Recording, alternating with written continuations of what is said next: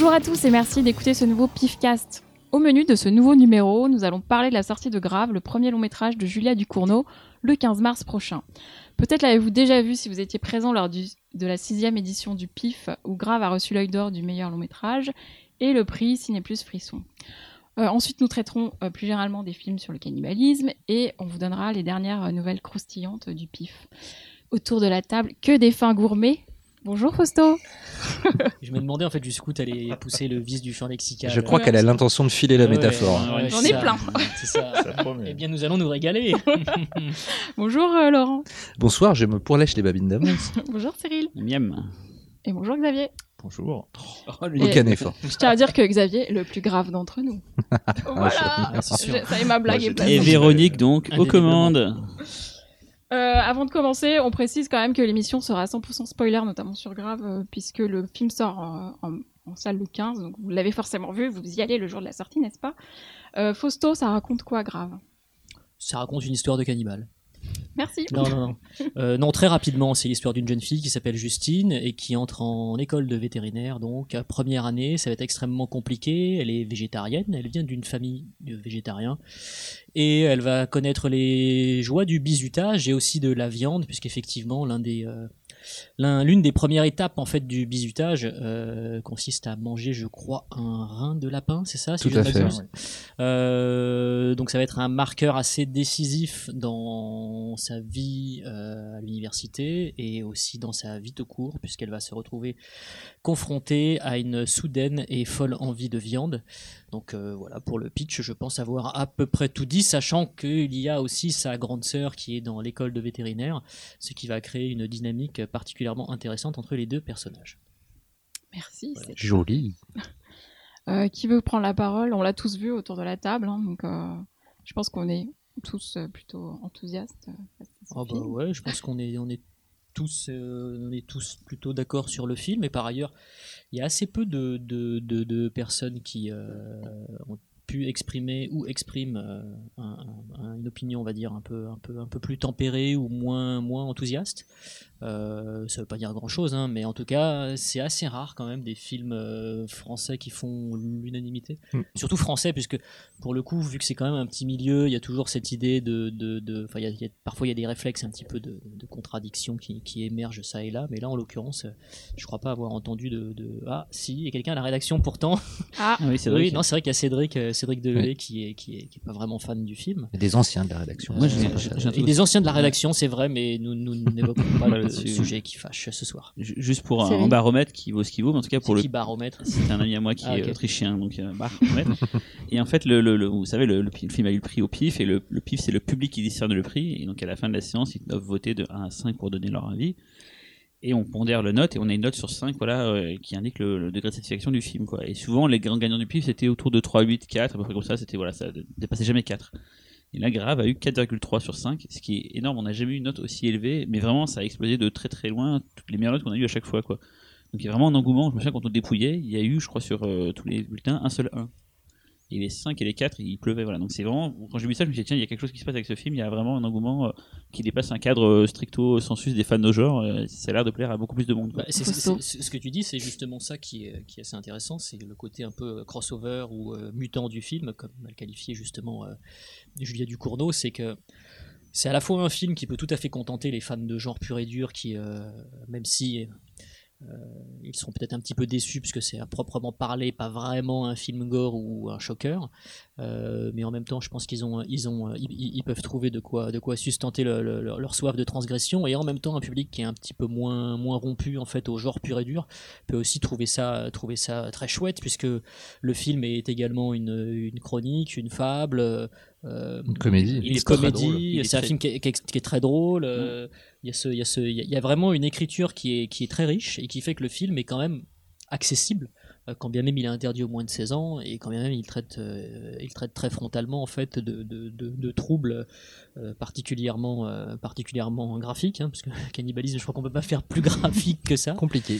Mais, euh, mais c'est en tout cas voilà l'une des grandes forces du film et je pense que le film euh, ressemble en fait à Julia Ducournau qui est quelqu'un qui aime à la fois un cinéma euh, bis de genre pur et dur et en même temps euh, un, un cinéma on va dire plus comment dire, admissible, plus Puis elle- conventionnel ou surtout- classique. Surtout qu'elle a des choses à dire à travers en fait son Ouais, amour ouais. du genre. C'est ça qui est, euh, c'est ça qui se voit tout de suite en fait. Ouais, c'est pas une fanboy, fangirl Voilà. du coup. euh, Ce qui, ce qui a handicapé pas mal de films de genre français, de, de- de réalisateurs qui avaient enfin l'occasion d'accomplir leurs fantasmes et qui, qui faisaient leurs films surtout à travers le prisme de leurs influences. Elles, euh, il y en a quelques-unes, mais elles sont jamais euh, balancées à la gueule du, du public. Elles sont digérées. Exactement. et euh, et, euh, et c'est surtout, enfin là, c'est son personnage, euh, l'histoire qu'elle raconte, le parcours, le contexte. Le contexte de l'école vétérinaire est primordial. Enfin, tout est ultra bien pensé. euh. Et passionnant en plus, Oui, en plus, ouais. euh, finalement, euh, il y a...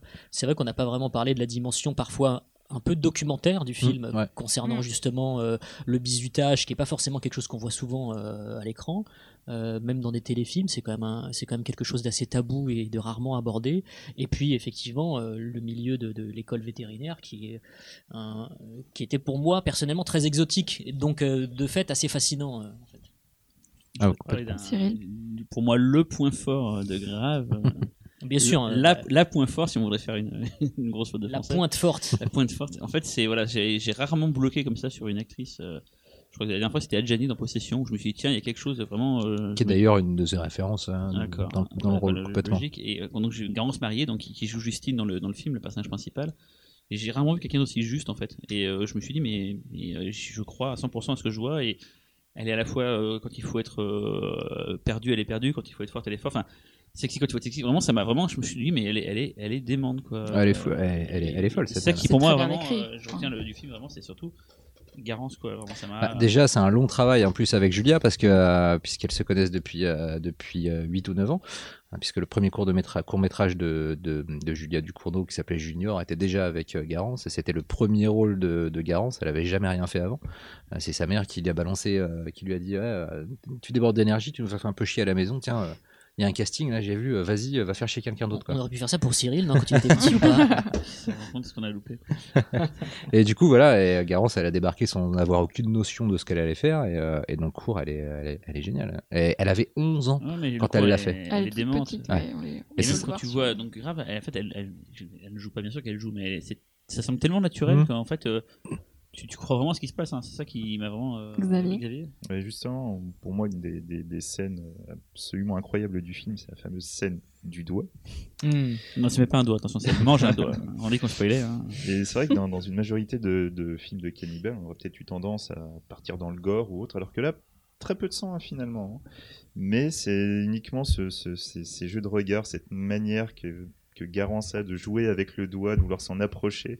On sent qu'elle désire le doigt, on sent qu'elle a, qu'elle a envie de croquer dedans. Et, elle ose pas, et petit à petit, elle devient un peu moins timide, et d'un seul coup, il y a, il y a quelque chose qui se relâche en elle.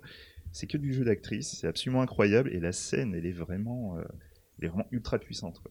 Ouais, Cette scène est incroyable. Il y, a- il y a tout le film dans cette scène, c'est-à-dire qu'il y a euh, de l'humour un peu ado, euh, trash avec euh, avec l'épilation, euh, avec le coup du chien et tout, euh, de, de l'horreur euh, et du jeu d'actrice et puis même de l'émotion parce que quand euh, le, le propriétaire du doigt, dont nous ne nommerons pas, de- ne ne donnerons pas l'identité pour vous laisser quand même quelques surprises, si vous ne l'avez pas encore vu, euh, voilà, quand elle découvre ce qui se passe, il y a, il y a un double choc, il y a un choc immédiat et puis il y a le choc deux, trois scènes plus tard, donc on comprend pourquoi la réaction n'est pas forcément celle qu'on attendait, mais à ce niveau-là, le film est, ultra ciselé en écriture. Il y a, un, il y a un, ordre dans les révélations émotionnelles qui est absolument pas habituel dans la gradation, mais à chaque fois, chaque pièce du puzzle se met en place et euh, je trouve ça.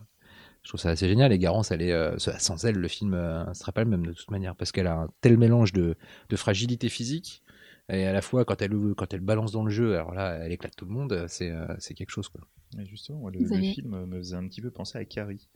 Et pareil, euh, à peu près, euh, même si deux personnages qui, qui restent un peu cloîtrés, euh, qui, qui a beaucoup de barrières, qui vont finalement petit à petit se briser, et ce qui va aussi causer une certaine destruction euh, autour d'elle. Bah avec, euh, tu mets avec Cronenberg, je crois que Carrie, c'est une, des- une des références principales de, de Julia, je crois qu'elle en a parlé. euh, euh, et euh, puis il y a le- la scène de, de la douche de sang, de toute manière, pendant le bisutage, qui est une référence évidente aussi. Donc, euh, Et pourtant, euh, pourtant, on pouvait avoir des a priori avant de voir le film, parce que je me souviens, euh, effectivement, la, la, la, la- comment le, le buzz qui, qui, qui précédait, qui précédait le film euh, lors de sa, de sa première présentation à Cannes, puisque le film a été montré durant la semaine de la critique. Et finalement, il avait un petit peu tout pour qu'on s'en méfie, quoi. C'est-à-dire que euh, encore un film de genre français, euh, sélectionné à Cannes. euh, euh, ré- réalisatrice, ça faisait partie du buzz et c'est ça qui me dérangeait. Finalement, on s'en fout du sexe du metteur en scène. Et soit sorti de la Fémis aussi, qui était sort- voilà, sorti de la Fémis. euh, Elle avait ses Euh, cours à la, justement à la semaine de la critique avant. Junior était à la semaine de la critique. ouais, et puis avait gagné même. Effectivement, en plus, elle, elle est issue d'un milieu, d'un milieu bourgeois, puisque c'est une fille de, de, de dermato et de gynéco, donc on pourrait se dire, oh là là, est-ce qu'on va pas avoir droit à une espèce de choqueur, euh, justement bourgeois, euh, uniquement pensé pour euh, venir déranger les bien-pensants, sélectionné à Cannes, puisque ça fait le buzz, tout ça. Et en fait, euh, une fois qu'on a la, chance de voir le film, tout, euh, s'évapore très très vite. C'est-à-dire que le film est excellent, point. Et, tous les a priori, euh, qui étaient des a priori qui remontent un petit peu maintenant, hein, c'était vraiment, comme je disais, juste avant, juste avant la présentation à Cannes, où on pouvait avoir le droit de se méfier un petit peu de cet objet euh, euh, poten- Cannes. potentiellement, potentiellement controversé, surtout à Cannes. On, on les connaît, hein, les fameux films choc de Cannes. Tu te rappelles pendant la, quand ils avaient annoncé la sélection de cette année-là, et au moment où ils annonçaient euh, Neon Demon de Nicolas Winding Refn, euh, pendant la conférence de presse où euh, je sais plus qui en Ah, parlait, disait, quelque chose, ouais. disait oui, c'est c'est un film avec euh, des mannequins cannibales, et là toute la scène s'esclaffe. euh, Moi j'avoue, j'ai rigolé. hein.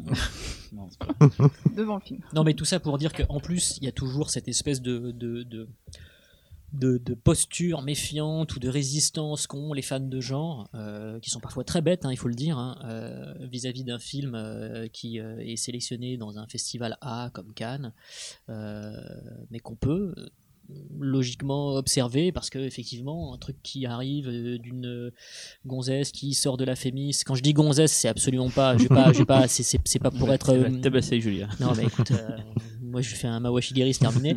Et euh, non, mais tout ça pour dire que voilà, il y avait un petit peu des, données qui pouvaient nous faire flipper, quoi. Euh, et que euh, n'avait pas forcément envie de se taper euh, un film bourgeois d'une nana qui prenait le genre avec des pincettes et qui allait nous faire un- une espèce de, de choqueur pour emmerder ses parents. Le film, c'est pas du tout ça, et c'est tant mieux.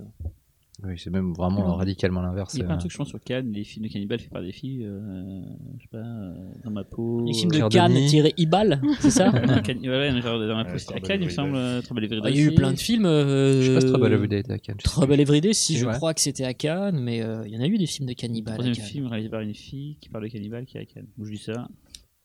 Les filles, si vous voulez faire des films.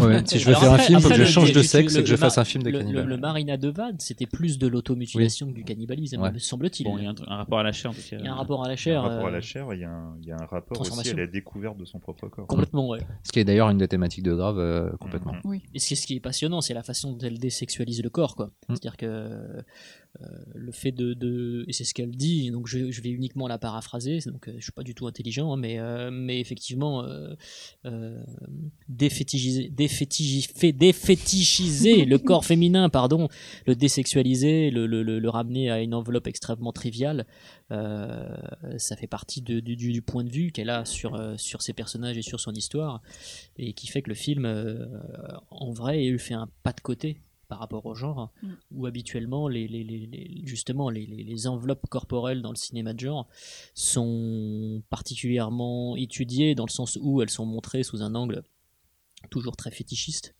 Euh, et là, pas du tout, quoi.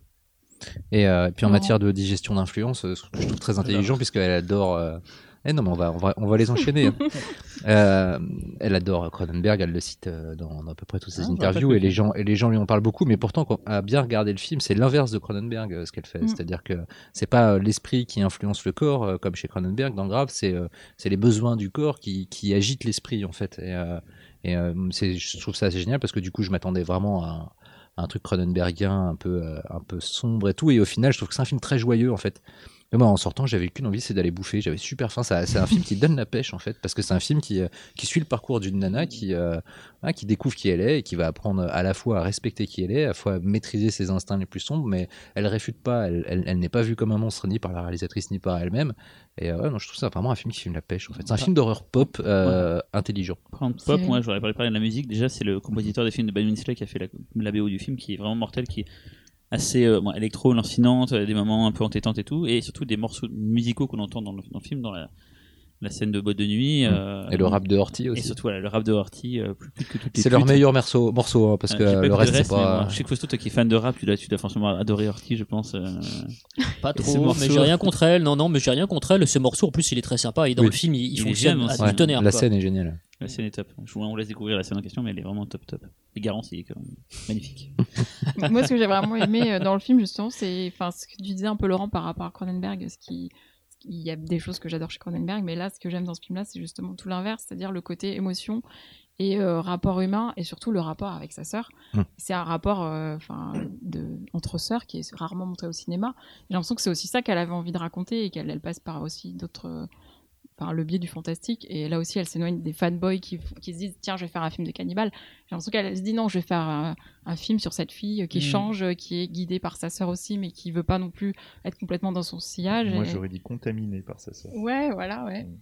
Et, euh, et du coup, elle prend cette, cette, euh, ce prétexte-là, et c'est là où finalement euh, les, meilleurs films, c'est ceux-là. C'est ceux qui, ceux qui veulent raconter une autre histoire, utilisent un prétexte fantastique Mm. pour. euh, bien, le fantastique est jamais plus puissant que quand c'est les personnages qui véhiculent, euh, qui véhiculent les éléments fantastiques du film plutôt que de balancer des gens lambda dans une ça. situation fantastique. Là où on- la plupart du temps on se retrouve dans un truc de formule euh, basique, tandis que quand c'est la nature même du personnage, tu, tu prends, euh, tu prends Incassable de Shyamalan, euh, c'est un, un des meilleurs films de super-héros qui soit. Pourquoi? Parce que euh, le plus intéressant, c'est euh, on reste tout le temps dans l'intimité d'un Mm. mec qui, qui découvre euh, ce qu'il est. Et dans le fantastique, en règle générale, les, plus grands films fantastiques, c'est ça. C'est une meilleure cuisine, quoi.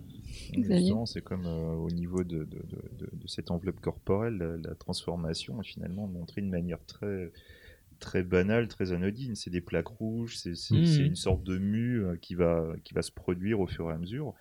Rien de rien de monstrueux finalement. D'ailleurs, c'est vraiment une continuation du court métrage Junior, pour ceux qui l'ont vu, euh, puisque c'est l'histoire d'une jeune fille euh, à l'école qui, en fait, qui va atteindre la puberté qui avant était garçon manqué, et puis euh, elle, il se passe des choses sur son corps, elle, a une espèce, des espèces de plaies, elle, elle, elle ôte une espèce de mue, et puis d'un coup, elle devient mignonne. Et, euh, et les potes de sa classe, euh, avec qui, qui étaient juste des potes, d'un coup la voient vraiment comme Mhm. une. Et en fait, on peut même penser que c'est le même personnage, parce que d'ailleurs, euh, dans la première scène de boîte de nuit, euh, enfin la scène de teuf de grave, sur le mur, il y a un tag Junior is dead. Que j'ai vu que la deuxième fois quand j'ai vu le film. Ah. Ça devient on- méta, quoi. Voilà. Et on peut limite, C'est le du cournoverse. voilà. et on peut imaginer que c'est le personnage de Junior en fait. Et justement, ce qu'il y a de- de- Xavier d'intéressant aussi, c'est qu'une fois que la, la transformation a commencé, en fait, elle a beaucoup de mal à se contrôler. Est vraiment dans, dans- dans la position d'une sorte de petit enfant qui, qui a un corps qu'elle n'arrive pas Mm. à maîtriser. Et au fur et à mesure, c'est plutôt intéressant de voir comment elle va reprendre le contrôle. Au début, en- avec beaucoup de mordants, et euh, Ah, Ah. très bien, je Ah. fasse. Et toi, Fausto, qui, qui est végétarien, comment tu as vécu le film? Je l'ai bien vécu. euh, en plus, c'est pas du tout le propos du film. Je sais, je fais une connerie. donc. Non, non, non, mais c'est non, mais tu vois, pour le coup, il y a pas de, je Alors- il y a pas vraiment de discours sur. En fait, il y a euh, une scène dessus, c'est la scène de la cuisine, au tout de, la, de la cantine au tout début, quand ils discutent des Ouais. singes. euh, Mais en fait, ça part de, ça part d'une logique commune à tout le film, c'est-à-dire juste de dire que on est une espèce euh, animale comme les autres. hmm, Euh, oui, on est, c'est pas parce qu'on pense qu'on a la Mhm. philosophie, la technologie, qu'on est finalement autre chose que des morceaux de viande euh, qui sont guidés par des instincts euh, naturels. Quand Et, ils euh, évoquent le viol d'un singe, c'est ça Ouais, c'est ça, ouais. Hmm. Et quand justement le personnage de Justine défend le fait que pourquoi on s'inquiéterait pas d'un viol du singe comme on s'inquiéterait du, du- du viol d'un humain. Bien sûr. voilà. Non, mais c'est un discours cohérent en plus. Mais cela dit, il y a des, il y a, enfin, il y a plein de subtilités dans le film. Mm. Il y a deux choses qui vont marquer. Euh, la première, c'est l'espèce d'autogestion en fait de l'université. C'est-à-dire que on- finalement, on voit pas trop d'éminence supérieure. Il y a pas. On ne voit pas d'adultes. Ouais, Il y a un prof. Donc c'est, c'est. Ah. Il y a un prof parce qu'à un moment donné, elle, a- elle, Oui, exact. elle est accusée d'avoir aidé son, son Oui, pote ouais. à. Mais, mais bon, tu vois, j'avais oublié euh, effectivement ce, ce, professeur-là. Mais euh, du coup, je trouve que ça, il y a un, un- un- quand une espèce de, de, de, de sentiment euh, de, claustrophobie lié à l'âge qui est assez étrange, quoi. Enfin, c'est, c'est, euh, ça fait un peu euh, univers sous cloche et du coup, on a l'impression que finalement, il y aura, il y a absolument rien qui peut freiner le processus de mutation du personnage. Il n'y aura pas un adulte qui va venir à un moment, il n'y a rien, et donc ça rend le, ça rend le, le, film assez intéressant et troublant euh, justement euh, à cet égard. Et la seconde chose, c'est euh, euh, euh, euh, une donnée de mise en scène que, que Julia Ducournau a, pas mal pas mal évoqué, mais c'est la façon dont elle filmait les intérieurs, la façon dont elle filmait les personnages qui se déplaçaient parfois au sol avec une caméra très basse. Euh, un peu comme Ozu qui filmait au niveau des tatamis, mais bon là c'est un peu différent. Et du coup, euh, ça, ça, ça aussi, ça crée quelque chose de bizarre puisque quand on a des scènes en intérieur qui sont censées être euh, habituellement euh, dans un film un peu chiantes, quoi, c'est-à-dire euh, des échanges dialogués entre des personnages, entre quatre murs, c'est pas forcément les scènes les plus dynamiques. Là, il y a quelque chose d'assez bizarre parce que les personnages sont un peu prostrés, ils se tiennent pas vraiment droit, ils sont sur le sol, il, y a quelque chose de, de, de, de bizarroïde. Et ce type de détail, donc euh, la quasi-absence d'adultes, euh, des scènes d'intérieur assez étranges parce que les personnages sont au sol, je trouve que ça, à la fois, ça, ça, ça, ça ancre le film dans quelque chose de très, voilà, de très prégnant et de très identifiable dans son contexte, et en même temps, ça le fait légèrement dévier. Il y a toujours ce truc dans le film, c'est-à-dire qu'on est dans, dans un cadre réaliste, mais pas totalement, quoi. Et c'est une espèce de semi-cauchemar. Et c'est vraiment, euh, c'est quelque chose qu'on retrouve assez rarement en fait dans les dans les dans les films de genre réussis évidemment parce que euh, il y a c'est vrai que quand, un réalisateur fait du, genre, mais là, elle, de toute façon, elle, elle prétend pas faire du genre pur, il, veut absolument que son univers soit euh, totalement cohérent par rapport, par rapport au genre et par rapport à ses règles, euh, dans son atmosphère, dans sa construction. Et vu que là, elle, en fait, elle préfère euh, justement raconter son histoire de manière un peu impressionniste et peut-être peut-être procéder par greffe. Euh, Il y a quelque chose qui fait que finalement on est dans, une, dans un univers semi-réaliste, semi-genré. En fait, voilà, on est toujours Mm. dans cette idée de, de, de, de, de demi, pas de demi-mesure, mais de, voilà, de, crossover. Quoi. La photo fait pas mal ça aussi euh, dans le film, euh, à l'utilisation à de la lumière. Mm. Moi, il y a une scène qui m'a vraiment marqué, pourtant elle est anodine, c'est quand elle, quand elle ouvre le frigo euh, la nuit pour, pour bouffer, le, pour essayer de chercher de la viande euh, en loose dé. Et, euh, et en fait, la lumière qui sort du frigo, euh, du coup, je me suis, je me suis renseigné un petit peu, c'est c'est vraiment une lumière qui a été rajoutée. Ça fait, j'avais l'impression de voir presque le plan de Rencontre du troisième type avec le gamin qui ouvre la porte devant les Ouais, ouais, extraterrestres. ouais. Il y a une ambiance comme ça euh, assez, euh, assez étrange. Alors que les extérieurs sont filmés de manière normale, ça veut rien dire, mais en tout cas pas avec la même, la même emphase Non, en non, termes d'éclairage. Ouais, quoi. Cette école est filmée bizarrement au niveau des couleurs, au niveau des, des cadrages, des, des, des travelling très lents, euh, les plans animaux morts, le cheval, il y a tout un- Oui, le ralenti. euh, Ça c'est stylisé, c'est la stylisation. ouais, Il a- n'y a, pas beaucoup de trucs comme ça. Non, mais, film, c'est mais par contre, justement, elle, elle, elle les utilise vraiment avec parcimonie et Mhm. quand ils arrivent, ils marquent vraiment l'esprit. Et euh, non, et aussi, moi, je me rappelle en mise en scène, il y a une scène que je trouve assez géniale, c'est quand euh, euh, elle discute avec sa sœur et qu'elle joue un, elle joue un jeu vidéo, euh, un jeu de, un jeu de tir à première personne sur écran splitté. Et en fait, tu vois d'abord un plan d'elle de dos, toutes les deux devant la télé écran splitté, et après la discussion ne se fera que en écran splitté. Elles, elles seront jamais dans le même plan pendant toute la discussion pour reproduire la dynamique Mhm. d'opposition du jeu vidéo, parce qu'à ce moment-là, elles sont en désaccord sur un truc. Il y a plein de choses super intelligentes comme ça dans le film. Moi, du coup, euh, pourrais voir euh, grave. Drop the euh, mic Voilà. euh, Laurent, plus que les le, le, débat. On va donc passer au plat de résistance. non, euh, en préparant le podcast, on s'est dit qu'il y avait plusieurs euh, types de films de cannibales. Laurent, Tout Tu à fait, oui, oui, oui, euh, parce que on- c'est vrai qu'on on pense forcément au cannibale italien. euh, on va en parler, bien sûr, euh, mais c'est vrai qu'il y a aussi euh, cannibales. et- mais c'est vrai qu'il y a aussi euh, des cannibales tueurs en série, euh, des cannibales, euh, cannibales parce qu'il leur arrive un truc. euh, Ça, ça tue, c'est genre le cannibale parce qu'il leur arrive un truc. c'est ce que j'appelle le, le cannibale cannibale fait, le cannibale fait divers, Ah tu vois, voilà. Enfin, voilà, donc, euh, Occasionnel. Le cannibale fait du Voilà. ski. voilà. Cannibale fin d'année Et bon, Oh. et forcément, bon, on Cannibale va- de fin d'études. Ça, c'est le- c'est- du coup, c'est euh, grave, c'est un peu un cannibale de fin d'études. Ouais, Faut ont mis ça sur la- l'affiche, c'est nul. Kenny trou de balle. Euh... ça y est, j'ai fait la pire, c'est bon. Drop the mic 2. Celle-là, donc. De retour.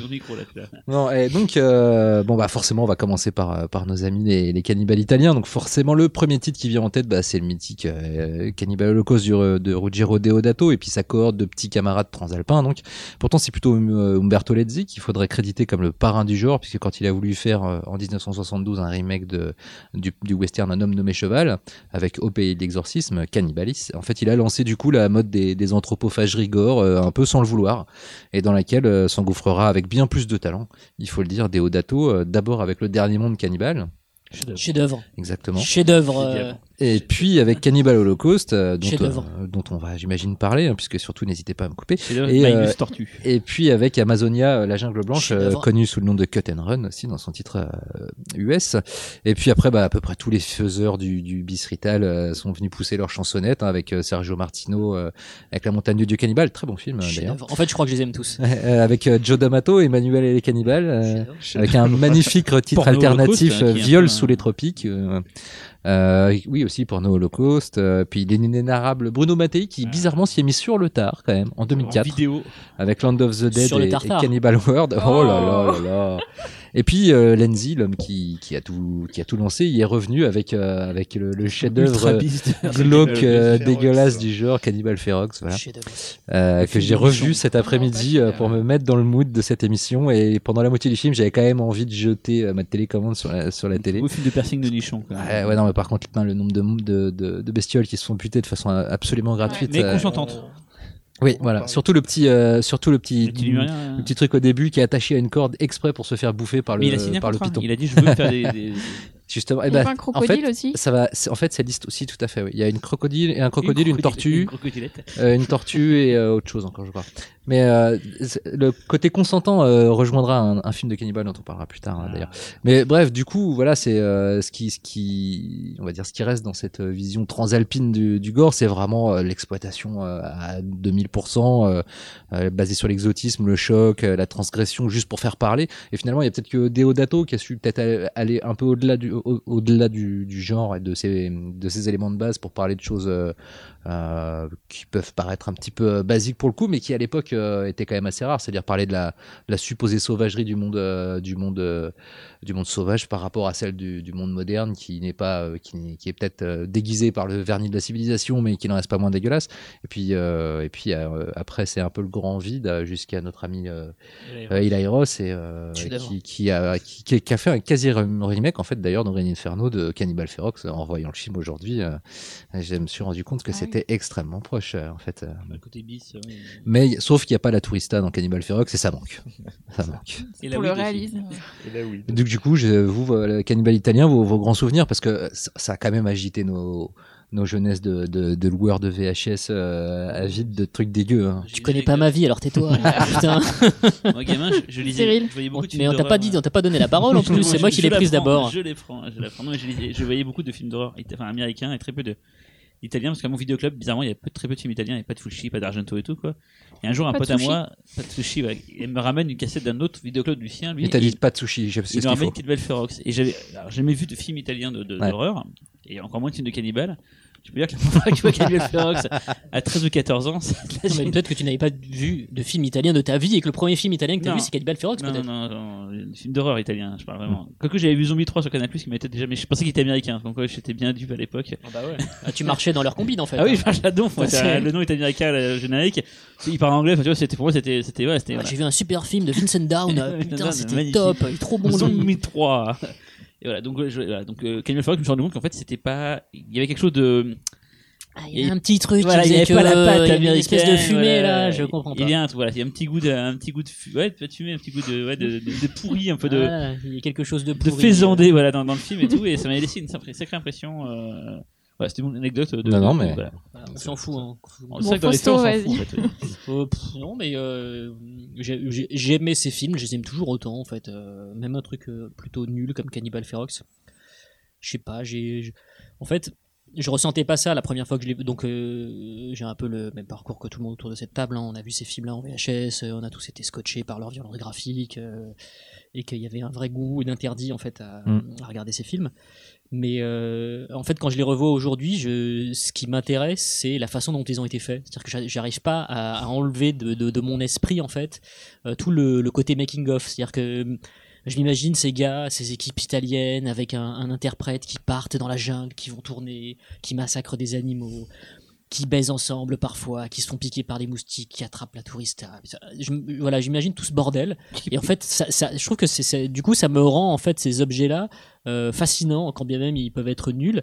Et, et c'est à la fois en fait des, des, des, des- effectivement des, des purs films, ce sont des purs films d'exploitation, et en même temps c'est quasiment des, on peut imaginer, on peut, on peut faire soi-même en fait le, le, le- le documentaire de leur conception, et là ça les rend justement euh, très très attachants quoi. C'est aussi euh, un cas assez unique euh, finalement. C'est peut-être la première fois que les Italiens lancent une tendance au lieu de la pomper euh, au niveau du au Ouais. niveau du bis. J'allais dire les mondos qui sont un peu arrivés avant en fait euh, c'était un peu les débuts des films de cannibales en fait partir dans la jungle et tout Mm. dans les voir des Mondo, peuplades extrêmes. explique ils Mondo, juste. quoi alors les mondos c'est des documentaires euh, un peu crapuleux faits par euh, Parfois, parfois faux ouais. d'ailleurs en ouais, fait, qui, mélangent ouais, ouais. qui mélangent des, des vraies images et des images recréées, mais pour faire croire qu'elles sont vraies. et ça se voulait quand même documentaire alors que Oui. mais du coup ils allaient beaucoup dans les dans les jungles et tout dans les trucs comme ça et, et voir les peuplades des fois aussi les, Il y avait, il y avait, il y avait, il y avait de les tout. Il y avait Ouais. effectivement une partie qui était entre guillemets exotique, où d'ailleurs Ouais. ils partaient parfois même euh, pas forcément euh, en Amazonie, ils allaient ailleurs, dans des jungles euh, asiatiques, etc. Et puis après il y avait aussi des mondes d'eau plus urbains. Enfin il y avait plusieurs facettes. en fait. j'ai l'impression que les films de cannibales italiens c'est la suite logique du monde d'eau Ah en ouais fait. ouais, c'est Oui. sûr, ouais, ouais, c'est la même ouais. C'est clairement ça. À la Surtout, fin de la euh, du Mondo, en fait, on est vraiment parti sur le film de Cannibal. Et le film de Cannibal reprend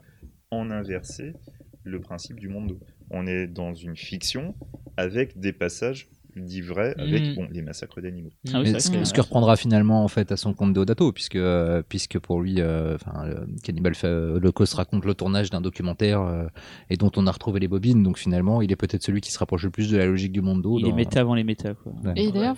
Fausto, tu disais que ça avait un goût d'interdit, mais d'ailleurs, la plupart, enfin, il y en a qui ont été interdits euh, sur le territoire français, il me semble. Sur le territoire français, non, je crois pas. Après des 16. interdictions, des interdictions un peu lourdes, Ouais. oui. Si, il me semblait qu'il y en a un euh, sous Giscard, c'était pas bah, justement Cannibal Holocaust. Il me semble. Euh, je sais pas, j'imagine que, les- j'imagine que le film a quand même connu euh, une exploitation sale. Là, pour le coup, on est, on est, on est, on est trop jeune pour euh, effectivement en témoigner. Mais, en Angleterre euh, par contre dans les vidéos Ah bah oui, ça, Ah oui, oui, bah ça. des films italiens de cannibales Ah ouais, euh, ça, y avait. Après, il y avait parfois n'importe quoi Oui, hein, dans des les fois, des vidéos trucs vraiment pas très, très violents, euh, mais- mais Et c'était à effectivement. cause des animaux ou... Non, non, c'était à cause de la violence graphique. Mais euh, Oh, les animaux, on s'en fout. non, mais c'était c'était un peu, euh, enfin il y avait tout dans les vidéos nasties. Il y avait aussi bien Driller Killer d'Abel Ferrara qui, qui- effectivement le, le- le- la montagne du dieu cannibale, qui est pas un film hyper gore. euh, Non, est plus un film d'aventure. Voilà, qui est un film d'aventure un, un peu tordu, euh, exactement. J'ai été déçu d'ailleurs la Voilà. première fois que je l'ai vu, La Montagne du Cannibale, parce que je l'ai vu après une longue lignée de, Ah. enfin de, de, de films de cannibales Mm. bien vénères, et du coup je me disais, allez hop, un de plus, et puis putain, quand est-ce que c'est gore, merde Il y a des scènes avec des animaux. hein, Si je Ouais. me souviens bien, il n'y a pas un singe qui se fait étrangler par un serpent. Euh, Non, mais il y a une scène avec un cochon qui est sympa aussi. Ah bah ça c'est la sodomie du cochon, ça. ouais, ouais. Ah, Non mais c'est il y a aussi- une sodomie. Il y a euh, aussi un simulée. cochon dans Cannibal Ferox qui se fait buter aussi. Ouais. simulé. le cochon simule hein, le cochon C'est ça. En revanche, le mec bande vraiment. hein, mais le, le cochon simule très bien Ouais. a une cochonne du coup quoi. Et ce qui est- drôle, c'est que pour le coup, Eros, lui, il a, il a, j'irais pas juste les dire qu'il a arrondi les angles, parce que son film est quand même très méchant, mais euh, lui, il a complètement évacué, euh, parce que c'est impossible de, de- de refaire ça aujourd'hui. C'est toute la dimension euh, de, de cruauté animale, quoi. Euh, alors qu'il aurait pu le faire de manière simulée, pour le coup, Mm. histoire de, de, de, de retrouver cette espèce de feeling euh, interdit, malfaisant qu'il y avait dans ces, dans ces, dans, dans ces bandes italiennes euh, des années, euh, des années 80, fin 70, début 80. Depuis tout à l'heure, on tourne autour du pot. Oui, Donc en gros, c'est qu'il y a des animaux réellement tués Oui. devant Ouais, la ouais, caméra. Dans Kemaloko, c'est une tortue dans laquelle, vivante, on lui arrache les pattes, euh, la tête. Dans Ferox, alors du coup dans. Ferox, il y a un, je ne sais plus, je ne sais pas ce qu'elle est, ce petit Moi, je animal, ce souvenir lémurien d'un- au début qui se fait attaquer Ouais, par un étrange, python. Euh, Après, il y a une tortue qui se fait décapiter et arracher les pattes et ouvrir complètement. Il y a un cochon qui se fait euh, tuer à coups de couteau et il y a un, Un crocodile, Un crocodile qui se ouvre, coup de hache dans la tête. Je me souviens, qui ça se avait fait des ouvrir le bulles, horrible. Et. Deodato, lui, considère que sa version définitive de Kemaloko, c'est tout le film sans sans les- oui. les séquences euh, de cruauté animale. Qui, pour moi, je trouve c'est surtout qui me dégoûte sur Terre, ces, ces- ces séquences-là. Et pourtant, elles font partie intégrante du film. C'est-à-dire que quand on l'avait repassé à Une nuit du pif, euh, ces séquences-là avec la musique de m'a- m'a- ça m'a rendu fou en fait. Voir ces images-là plus ce- cette musique-là, c'est mais c'était limite psychédélique en fait. Et Holocauste, il tra-. Holocauste, il transcende le genre euh, à peu près à tous les niveaux, au niveau réel, au niveau dispositif de mise en scène, même la façon dont, enfin, le, le fan foot, la façon dont il invente quasiment le fan footage là-dedans. est extraordinaire. L'utilisation de la musique est folle. Euh, cette musique, moi, euh, je sais la première fois que j'ai vu le film, ça m'a hanté. C'était vraiment plus que les images, c'est la musique qui me foutait mal à l'aise et elle m'est restée en tête. Mais, euh, ah, mais c'était euh, incroyable. quitte, euh, enfin, quitte à, passer pour un monstre euh, abject. Micro, euh, micro remonté, merci Cyril. Euh, en fait, euh, Cannibal Holocaust, je, je me demande s'il fonctionne véritablement sur les scènes, sur les scènes d'animaux. Ouais, elles sont Je- minimes quand même dans, je- le, dans la durée du film. C'est pas tant minime, c'est l'impact qu'elles ont Mm. et qui font que C'est le côté ton malaise, regard euh. est modifié à cause de ces séquences. Puis elles définissent les personnages aussi. Exactement. Mm. Exactement. Et c'est quoi la différence alors avec son premier, enfin, son premier film, Le Dernier Monde Cannibal? Moi, je l'ai pas vu, donc. euh, Bah, pour le coup, le dernier mot, pardon. Alors, excuse-moi, je, je pense qu'il vaut mieux revenir au, au pays de l'exorcisme d'abord. Ah, Ce serait oui, beaucoup plus dans l'ordre. intéressant. Parce que justement, donc en 72, euh, Ah oui, la- l'ami Lenzi euh, donc sort euh, au pays de l'exorcisme, hein, qui a envoyé euh, la petite mode du film de Cannibal. Produit par Ovidio euh, Assonitis, euh, le Avec, euh, célèbre producteur grec, je. Avec euh, Ivan Rassimov et euh, Memele, Et il paraît, très important. et il paraît que Memele. le film a été soufflé, le, le, le, le pitch du film a été soufflé à, euh, au producteur par euh, euh, la l'auteur, Welles. euh, non, euh, Emmanuel, euh, ah, l'auteur de quelque de, de- d'Emmanuel, euh, Ah, Emmanuel euh, euh, euh, Arsan. Tout Non, à fait. Voilà. Mm. Il paraît que c'est elle qui a soufflé, qui a eu l'idée, qui a soufflé le pitch euh, au producteur et qui, euh, qui après euh, l'a soufflé l'idée. Même elle est. Eh oui. Pardon, j'étais Eh oui, coupé. euh, On va de euh, donc, hein. oui, ah bah oui, ça on va en parler. Oui, c'est un peu une des euh, grandes figures. euh, bon, elle a joué dans trois films, hein, des films de cannibales. Et euh, donc du coup en 72, euh, donc c'est les années de plomb. euh, on a euh, Barbet Schroeder qui fait la vallée. Donc euh, il y a un, un principe euh, qui va être à peu près le même euh, dans le pays de l'exorcisme. Et euh, il y a une, une volonté, je pense, euh, voilà, du fait des années de plomb, de, de, de la part du public, de voir des choses exotiques. Le Mondo est mort, euh, on a peut-être envie de voir un peu plus des films d'aventure, donc du film de jungle, etc. Et donc on va voir le personnage de Ivan Rassimov, qui est une sorte de journaliste, photographe, qui va se faire capturer par une tribu qui n'est pas cannibale et euh, qui va subir euh, divers sévices ou autres, et qui va petit à petit en fait adhérer au style de vie tribal. On Ce qui est donc complètement Avec un le, on a Ce qui envie est- d'adhérer quoi. ce qui est donc bien complètement le scénar d'un homme de, homme mes en qui- est aussi donc le Ah, principe de, la vallée de Barbet Schroeder. euh, on est dans un pur film hippie. Euh, et un principe totalement rousseauiste où en fait on revient à une nature primaire euh, qui est une sorte de paradis perdu euh, que l'homme dans sa société euh, qui est Il a placé Rousseau, drop the mic. C'est clair. Ah, et euh, voilà enfin donc du coup euh, les, les cannibales en fait ont un rôle très petit dans le film finalement. Ils arrivent dans peut-être les 20 30 dernières minutes du film. C'est une autre tribu qui est une sorte de, de, de versant on va dire un peu euh, néfaste une sorte de, de résurgence de la préhistoire on va dire mais euh, voilà quoi Ce qui est intéressant d'ailleurs dans Cannibal, Vero- Ferox, en effet, puisque, euh, puisque nous parlions tout à l'heure des off, en off des aspects intéressants de Cannibal Ferox, c'est peut-être le seul vient de me revenir, outre les excellents effets spéciaux, tout à fait qui sont vraiment très très bons. Non, c'est le côté euh, discours du film, c'est-à-dire que le- la, la tribu en question n'est pas cannibale euh, à l'origine, mais en fait c'est la violence de, de l'homme blanc qui les pousse à revenir à, à- à un instinct encore plus sauvage que, que n'est leur mode de vie actuel, et qui les pousse à revenir au, cannibale pour, au cannibalisme pour se venger de, de l'homme blanc. Et même attention c'est vraiment un cannibalisme rituel Hum, oui, C'est vraiment très important. Ce ne sont que des parties précises qui vont être consommées. tout à fait. Très très Phalanges, Le cerveau, le foie. Les enfin, cheveux, la bite. ce- C'est vraiment un, on sent vraiment une sorte de, de cannibalisme qui veut essayer de d'ingérer euh, la, la force de, de cet ennemi. Ah, bon, on en parlera plus tard c'est dans le film, Mm, euh, mm. qui est ce principe-là. Et du coup, au dernier monde cannibale. euh, Et donc du coup, le dernier monde cannibale, C'est pas vraiment le dernier en fait. qui aurait dû être en fait une suite de Au pays de l'exorcisme, euh, donc a commencé sur ce chemin-là. Et que devait faire euh, euh, Lenzi. Voilà, donc Lenzi aurait dû le faire, sauf qu'il a demandé trop d'argent. C'est Dodato qui a récupéré le procédé, le film, pardon. Et du coup, il a modifié complètement le procédé. Il a, bon, lui, tout toute cette vision euh, rousseauiste euh, l'intéresse absolument pas.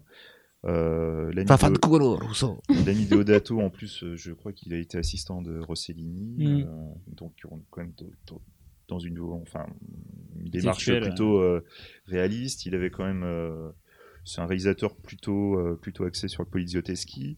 Donc, pareil, encore une sorte de forme de Putain, tu l'as bien dit, j'arrive jamais à le dire d'un coup, je me Ouais, plante toujours. des années d'expérience. Et euh, du coup, euh, on sent qu'il essaie quand même de se rapprocher d'une sorte de pseudo-réalité, bon, qui est pas, c'est pas encore exactement ça.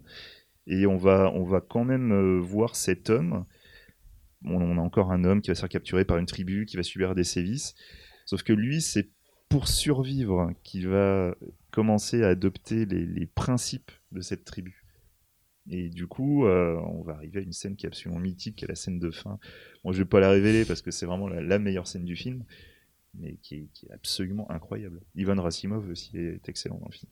C'est c'est un film d'aventure en fait. Costaud. euh, C'est-à-dire que C'est un serial, ouais. c'est ce que, ce que tu, ce que tu, enfin la question que tu posais, euh, Véronique, la différence entre Cannibal Holocaust et le dernier monde cannibale, c'est que pour, pour le coup, euh, Cannibal Holocaust, c'est vraiment un film sulfureux, un, un film très intelligent, euh, mais qu'on peut ranger dans une catégorie euh, exploitation, on va dire, euh, même si le film est un grand film de cinéma et non pas, et, et pas- et pas seulement un grand film d'horreur.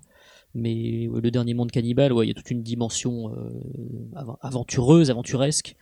Euh, totalement totalement assumée avouée Euh, moi je me souviens quand j'ai quand j'ai revu le film euh, sur grand écran grâce à Cyril Desfontaines durant le festival Hallucination aussi? Ah oui, collective euh, euh, ce qui m'a ce qui m'a vraiment interpellé je l'avais pas revu depuis très très longtemps et puis euh, bon alors déjà euh, le film est formellement vraiment très très beau Euh, ça c'est quand même un truc qu'il faut qu'il faut dire puisque euh, souvent on a tendance à associer ce type de long métrage euh, à des produits euh, Crapoteux. Va- euh, voilà, euh, confectionné de manière un petit peu hasardeuse. Là, le film est vraiment très chouette. Euh, la photo est vraiment très belle. Il y a des La- plans. La jungle est étouffante. Ouais, c'est clair. Et puis il y a des, il y a des, il y a des, je me souviens de, il y a quelques, quelques, quelques mouvements de caméra. Il y a des, il y a des, il y a des panoramiques euh, en courte focale qui parfois m'ont rappelé certains plans euh, que Fabrice Duvels euh, refera dans Vignane. Je me suis dit ah tiens. Il a, dû, il a dû revoir le film avant de tourner Vignane, parce qu'il y a des choses qui sont, euh, qui sont, euh, qu'on retrouve en fait dans, dans le dernier monde cannibale. Et, du coup, ça le rend quand même bien, bien supérieur à, d'autres films, on va dire, qui ont été plus faits dans une logique bassement commerciale, même si voilà, faut pas se leurrer, le dernier monde cannibale n'a pas été réalisé. Comment dirais-je pour, pour assouvir un véritable désir artistique mais c'est quand même un film qui a, qui a, qui a de la tenue euh, qui est très rigoureux en termes de, de, de narration enfin voilà c'est pas c'est pas du tout une espèce de, de, de série Z mal fagotée et euh, Il y, a- une réflexion et euh, on sent déjà les germes de ce qui va donner Cannibal Holocaust Mm, plus mm. tard. Côté documentaire. euh, bon, euh, il me semble qu'il avait dû aussi encore. euh, il avait déjà dû commencer un peu les histoires de, de mélanger réalité, vérité, euh, tribus anthropophages, etc. Mais bon. Oui, puisque lui, je crois que sa documentation, ça avait été un sujet photo, euh, ça avait été un- Oui. dans un magazine, hein, c'est ça, hein, euh, un sujet photo, je sais plus dans quel magazine c'était, euh, où il avait été marqué par des photos de tribus et, et ça l'avait, ça l'avait particulièrement influencé, ouais. Voilà. Et du coup, bon, alors pour le petit détail, donc dans ce film-là, nous avons une nouvelle fois Ivan Rassimov et Memele. Est. Voilà, qu'on va retrouver plus tard dans La secte des cannibales, euh, film euh, magnifique. Ah, ça, c'est- ça, c'est pas bon. Hein. Ça, c'est pas bien. Alors, ok, on oublie. Voilà, non mais c'est. Non, pour, parlons euh, des bons films. Parlons des bons ouais, films. ouais, euh, ouais. Juste très simple parce que La secte des cannibales, c'est euh, c'est la, la- pour quelque part c'est la version ultime du film de cannibale dans son utilisation du stock shot.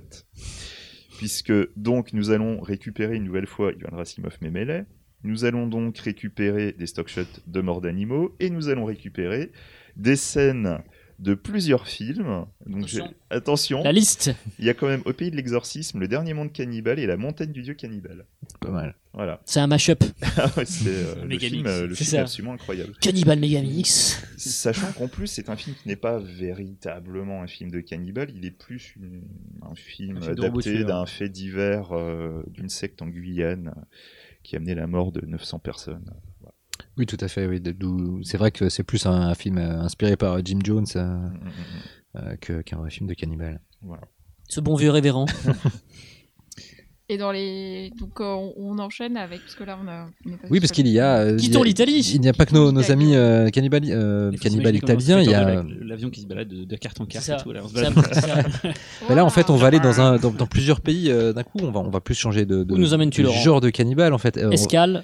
Alors déjà, euh, escale. Alors la première sera en Russie, mais je ne nous avançons pas trop. Euh, en fait, on va du coup s'intéresser à une forme d'anthropo- d'anthropophagie euh, bien plus proche de nous, bien plus intime aussi, qui est celle qui, est, qui fut et qui est encore euh, certainement pratiquée par quelques tueurs en série et autres assassins euh, de faits divers, qui ont eux-mêmes nourri, euh, son jeu de mots, le cinéma.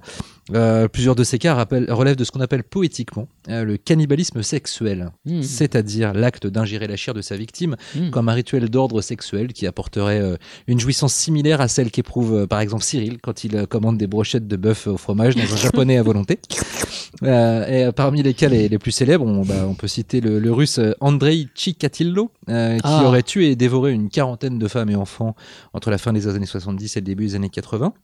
Et qui a inspiré euh, notamment euh, un téléfilm qui s'appelle Citizen X déjà avec Ah oui, Sutherland et Stephen Ray Ouais. qui a inspiré Evil Co avec Ouais, ouais. Malcolm McDowell qui est un film à moitié raté et Ah, Enfant, c'était pas 40 mal, c'est pas mal. et Enfant 44 euh, récemment aussi avec Tom Ah Hardy oui, ça c'est euh, vrai, ça avait l'air nul. qui, qui est la, la même même histoire ça parle de la même histoire et Enfant puis, 44. euh, Ouais. ouais Nom de merde. quoi. Enfant 44. Euh, puis il y a eu aussi euh, aux États-Unis euh, Jeffrey Dahmer, euh, très célèbre serial killer américain qui vivait assez mal son homosexualité. Il est qui- Hammer. et qui- il a l'air Dahmer, ou il fait un malheur, non? Ouais, ouais. Et, euh, et a, eu- il a eu son heure d'Hammer. Oui, mais on C'est la nul. comprend, on la Et Non, non, c'est nul, c'est pas un tout à peu fait juste. là, celle-là. Ouais. Euh, et, euh, et en fait, il était persuadé qu'il pouvait transformer ses victimes en esclaves sexuels en leur faisant un trou dans le cerveau et en faisant bouillir une partie de leur cerveau ou mettant de l'acide. Enfin bon, il Alors, allait pas très très bien. Voilà, on vous spoil, ça marche pas. Voilà. Voilà. Il a, il a tué 17 personnes, euh, 17 hommes euh, dans les années 80 avant d'être arrêté et tué en prison, euh, d'ailleurs. Et c'est Jeremy Renner qui l'a incarné. On, on le sait pas, mais on le sait peu. Mais Jeremy Renner a incarné Jeffrey Dahmer en 2002 dans un film qui s'appelle Dahmer le cannibale. Et il y a bientôt qui sort, euh, normalement euh, fin d'année aux États-Unis, My Friend Dahmer de, de Mark Myers, qui euh, se base sur l'enfance du tueur et qui est tiré en fait d'une BD écrite par Ah un oui. vrai ami d'enfance de Jeffrey Dahmer. Donc, euh, Un graphic être- novel, c'est ça tout à hein, fait, ouais. ouais. ça Mhm. peut être assez intéressant. Euh, en revanche, ça risque d'être assez moins fun que Dahmer versus Gassi, euh, film de 2010 ou euh, de, de Mark Myers. Il va pas en France Euh, non, pas de Mark Myers, pardon, je dis des bêtises. Euh, c'était le réalisateur précédent, plus, ouais. voilà, Je Mm. ne sais plus euh, comment s'appelle ce monsieur.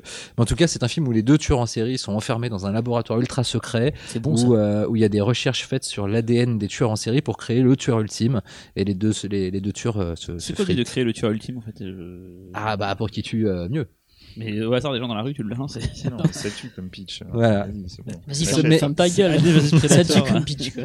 Mais c'est bien moins fun. euh, en, en revanche, bien moins fun, c'est le C'est mortel. le cas euh, réel de l'étudiant japonais Issei Ah. Sagawa, qui en Tellement. 1980 a tué une, une étudiante Oui. hollandaise à Paris et il l'a dévorée. Hmm. Et euh, est allé en prison, puis après on est ressorti, et puis il est Mm. devenu célèbre euh, parce qu'il a fait des conférences, des trucs, des machins, en racontant son expérience de cannibale, Il a fait un doggy bag avec l'armée avec lui au Japon. euh, et sur lequel il y a eu un Il tourné- il a tourné dans des films d'ailleurs. Il Oui, a tourné dans des films dans des érotiques, films érotiques, ouais.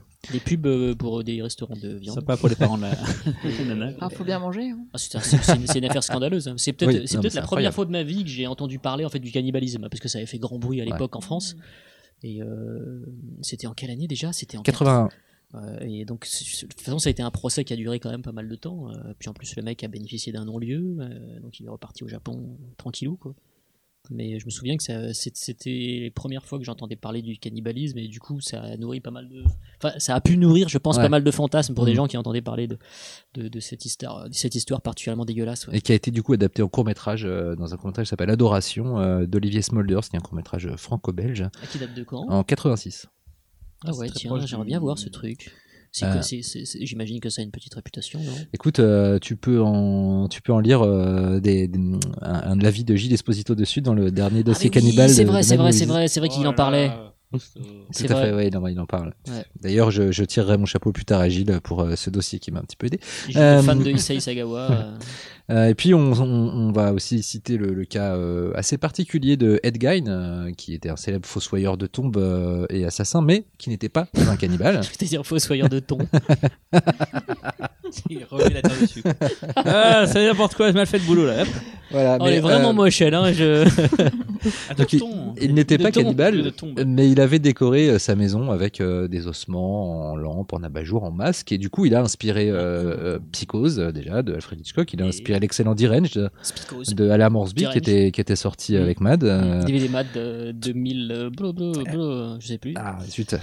Euh, et puis il a euh, sur- euh, le silence des agneaux aussi, il a inspiré et euh, surtout Massacre à la tronçonneuse, euh, qui là pour le coup dévie sur le cannibalisme euh, puisque euh, puisque c'est la célèbre famille de cannibales et donc le masque de de, de Leatherface est inspiré de cette histoire de masque euh, que lui euh, confectionnait. En fait, il voulait recréer sa mère à partir de cadavres.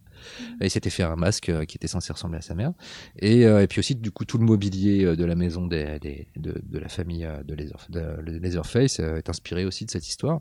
Donc voilà, et dans la plupart de ces, de ces cas et de ces films, bah, le cannibalisme c'est plus vu comme une espèce d'ultime frontière immorale, de transgression de, de ce qu'est l'être humain. Donc ça relève à la fois du gore un peu craspec, puisque ça reste quand même pour, pour, euh, comme Massacre ou d'autres, des films qui ont, qui ont véhiculé leur euh, leur euh, leur célébrité sur euh, l'horreur et le gore, qu'il n'y a pas, pour que, que ce soit Psychose ou d'ailleurs ou Mm. ou Massacre, ce n'est pas, ce ne sont pas des films gore, mais ça reste des films d'horreur, et en même temps aussi avec tout, tout un côté transgressif de de l'intégrité de l'être humain, euh, etc. Donc, euh, ce qui en fait du coup un genre peut-être finalement plus plus riche euh, thématiquement que le que le cannibale italien, euh, moins rigolo peut-être.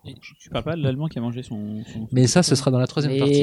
putain, vas-y, arrête de- d'essayer de, de, de, de bousiller C'est- son groove là. Voilà. C'est pour ça que tout à l'heure, quand tu parlais du, du petit animal consentant de, de Cannibal Ferox, ça m'a c'est Cyril, le petit animal Ah, consentant. Il est consentant. C'est toi le petit animal consentant, l'ai voir. été fausto, certes, mais c'est fini. Je ne me laisse plus faire. Il y a une bougie là, on va verser la cire sur ton corps. Ah Oui. Nobody. du coup, euh, il n'y en ça. a pas tant que ça au cinéma où je. Alors après, je n'ai pas, je n'ai pas. euh, t'as- vraiment rien entendu. T'écoutes sur mes en pour chercher des photos. mes mêlés.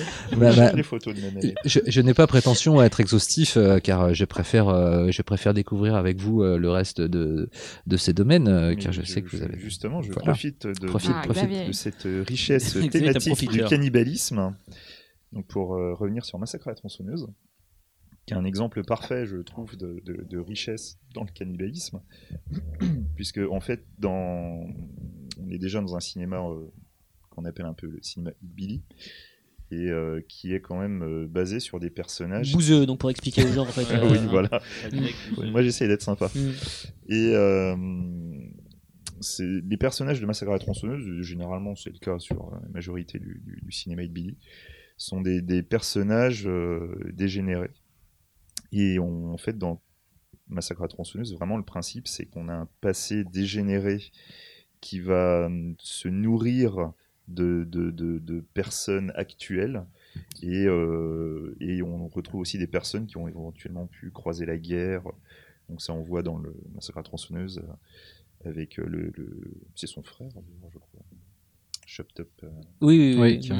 Et euh, dans euh, Massacre à la tronçonneuse The Beginning, euh, on a les deux frères soldats, donc on a pareil tout un discours Qui doivent, sur le par- qui doivent partir la au guerre, Vietnam. euh, euh, excellent film, euh, extrêmement sous-estimé dans la saga. Massacre à la tronçonneuse. pareil, un, un traumatisme de la société euh, dans, dans ce qu'elle a de plus noir ou autre, Bah, qui pareil va venir pour cannibaliser. euh, C'est gens. clairement un film sur l'Amérique qui mange sa jeunesse en fait. Euh, et d'ailleurs, c'est marrant, euh, Toby Hooper dans Mortuary, assez sous-estimé, c'était exactement la même chose. Mortuary, c'était à nouveau l'Amérique la plus consumériste qui mangeait sa jeunesse, même si c'était pas à travers des cannibales, mais c'était, c'est vraiment quelque chose d'assez frappant quand Mais on voit le film. Dans le cinéma de Billy, là, peut-être plus dans, dans, dans- dans, les détours mortels, par exemple, on est vraiment dans une, une logique où on va se nourrir de personnes jeunes, belles, euh, en pleine santé, euh, eux potentiellement un peu pétés de thunes. Oui, voilà. Potentiellement baisable aussi. non, mais c'est vrai qu'il y a toute, euh, toute, une, une mythologie du, du hillbilly euh, cannibale. euh, je me sens que dans les détours mortels, ils sont cannibales aussi. me Oui, absolument. oui, ouais. Euh, Ah, Wolf Creek, C'est du cannibale en vacances, c'est du Hillbilly Holiday. Voilà. Wolf Creek aussi, les deux. Wolf Creek, euh, euh, il y a euh, même dans les jeux vidéo, le tout dernier Resident Evil euh, est un hommage à le Resident Evil 7 est un hommage à, à Massacre à la tronçonneuse avec euh, euh, on joue à une personne euh, qui arrive dans une maison de hillbilly et qui se fait alpaguer par euh, il y a la scène du repas. On fait revivre aux joueurs la scène du repas de cannibale de de. Massacre à- C'est- de massacre à la tronçonneuse tra- traumatisé par Cannibal Holocaust. De massacre à la tronçonneuse euh, aux joueurs euh, dans le jeu dans les 15-20 premières minutes du jeu. Mais là, on a, tu parlais tout à l'heure du, du cannibalisme donc sexuel, enfin en gros, voilà, euh, fétichisme, mais du coup, la massacre tronçonneuse, c'est plus du cannibalisme euh, du- d'utilité, on va dire, c'est qu'ils ont, ils ont faim, ils ont, ils ont, ils Alors, c'est les mêmes, c'est même assez différent dans Massacre à tronçonneuse. Et en fait, c'est presque du, du, de- du comment dirais-je, de, euh, du déterminisme, de la, re- du reproduction, de la reproduction d'un déterminisme lié au métier. C'est-à-dire qu'avant, c'était des, ils travaillaient tous dans un abattoir. L'abattoir a fermé. Ils ont continué à faire leur boulot avec ce qu'ils avaient sous la main, c'est-à-dire les gens, qui- les gens de passage, en fait. Donc là, c'est encore différent, mais c'est vrai que le, le cannibalisme. Finalement, en fait, le, le- je pense que le cannibalisme sexuel euh, est une, à mon avis, quelque chose d'assez de trop transgressif pour qu'il soit fréquemment. en fait. Ah, C'est plutôt quand t'as certains- t'es aisé, quand t'es pas aisé, t'as pas, c'est pas ce besoin que tu veux remplir en premier, c'est le besoin de, de se nourrir, de. En fait, souvent, le cannibalisme sexuel vient d'une frustration liée à une impuissance, à, à- Plus à- le à un problème d'identité sexuelle. euh, Mais je pense que c'est surtout que c'est quelque chose qui est tellement transgressif. C'est ça, hein, Issa Isagawa. Et c'est quelque chose qui est tellement transgressif que c'est beaucoup moins adapté à l'écran aussi. Et du coup, ça va nourrir un peu ce, de ce dont on parlera dans la troisième partie, parce que euh, des films comme Trouble Every Day ou comme, euh, ou comme euh, Grim Love, dont on va parler, donc sont, sont des films qui parlent de ça, mais qui, qui pour le temps ne parlent pas de tueurs en série. Il y a eu un, un cas récemment d'un Canadien qui avait mangé, Tout à fait, oui. qui va Magnota. télé au cinéma. Magnota, ça va se mettre à la télé au cinéma, c'est un jour ou l'autre. C'est ce que je me disais en écrivant cette chronique. euh, je pense qu'on verra un jour euh, débarquer un On film voit sur pas ce assez de cas-là. cannibales dans les- On voit beaucoup de films en ce moment, mais pas assez de cannibales, je trouve. C'est quand même dommage quand même. Et qu'est-ce que vous pensez du coup Là, on est sur les, plutôt les tueurs en série, on va dire, enfin les, les psychopathes, on va dire. Et du coup, Hannibal, on n'a pas parlé, c'est quand même le plus célèbre euh, au cinéma. Eh ben, tu- tiens, je l'ai oublié. Et à la télé. Ah, mais justement, c'est euh, pareil. hein, ce qui est très intéressant sur, euh, sur Hannibal, c'est qu'on a dans ce côté un peu société, là, on a, on a une figure euh, très fine, très très raffinée. Mm. On parle de quelqu'un de très intelligent, aisé, qui pour lui, c'est limite le, le, le comble de l'exquis.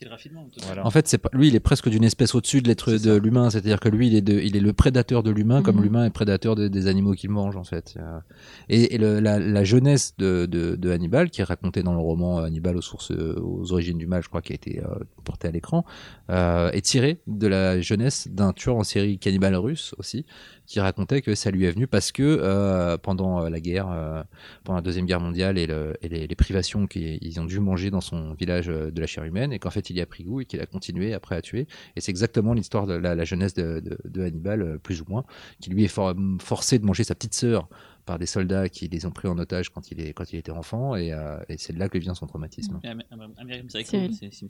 American Psycho, aussi, euh, tout, tout à fait. Par contre, c'est pareil, c'est le mec qui est supérieur, qui est très très riche, qui, qui, qui considère que les gens c'est des bétails pour lui. Ça se... Oui, il y a ça, c'est un peu le même, c'est un peu la même logique que, que Hannibal. euh, je- moi, j'ai, j'ai- alors, pardon, hein, mais j'ai, lu le bouquin, j'ai vu le film, mais j'ai complètement oublié cette donnée. Il mange les gens. Je crois qu'il y a un Je truc à un moment donné, hein. il mange quelqu'un. Patrick un Batman, je, je crois pas que ce soit un cannibale. hein. Je pense que vous dites que de la merde. je pense que.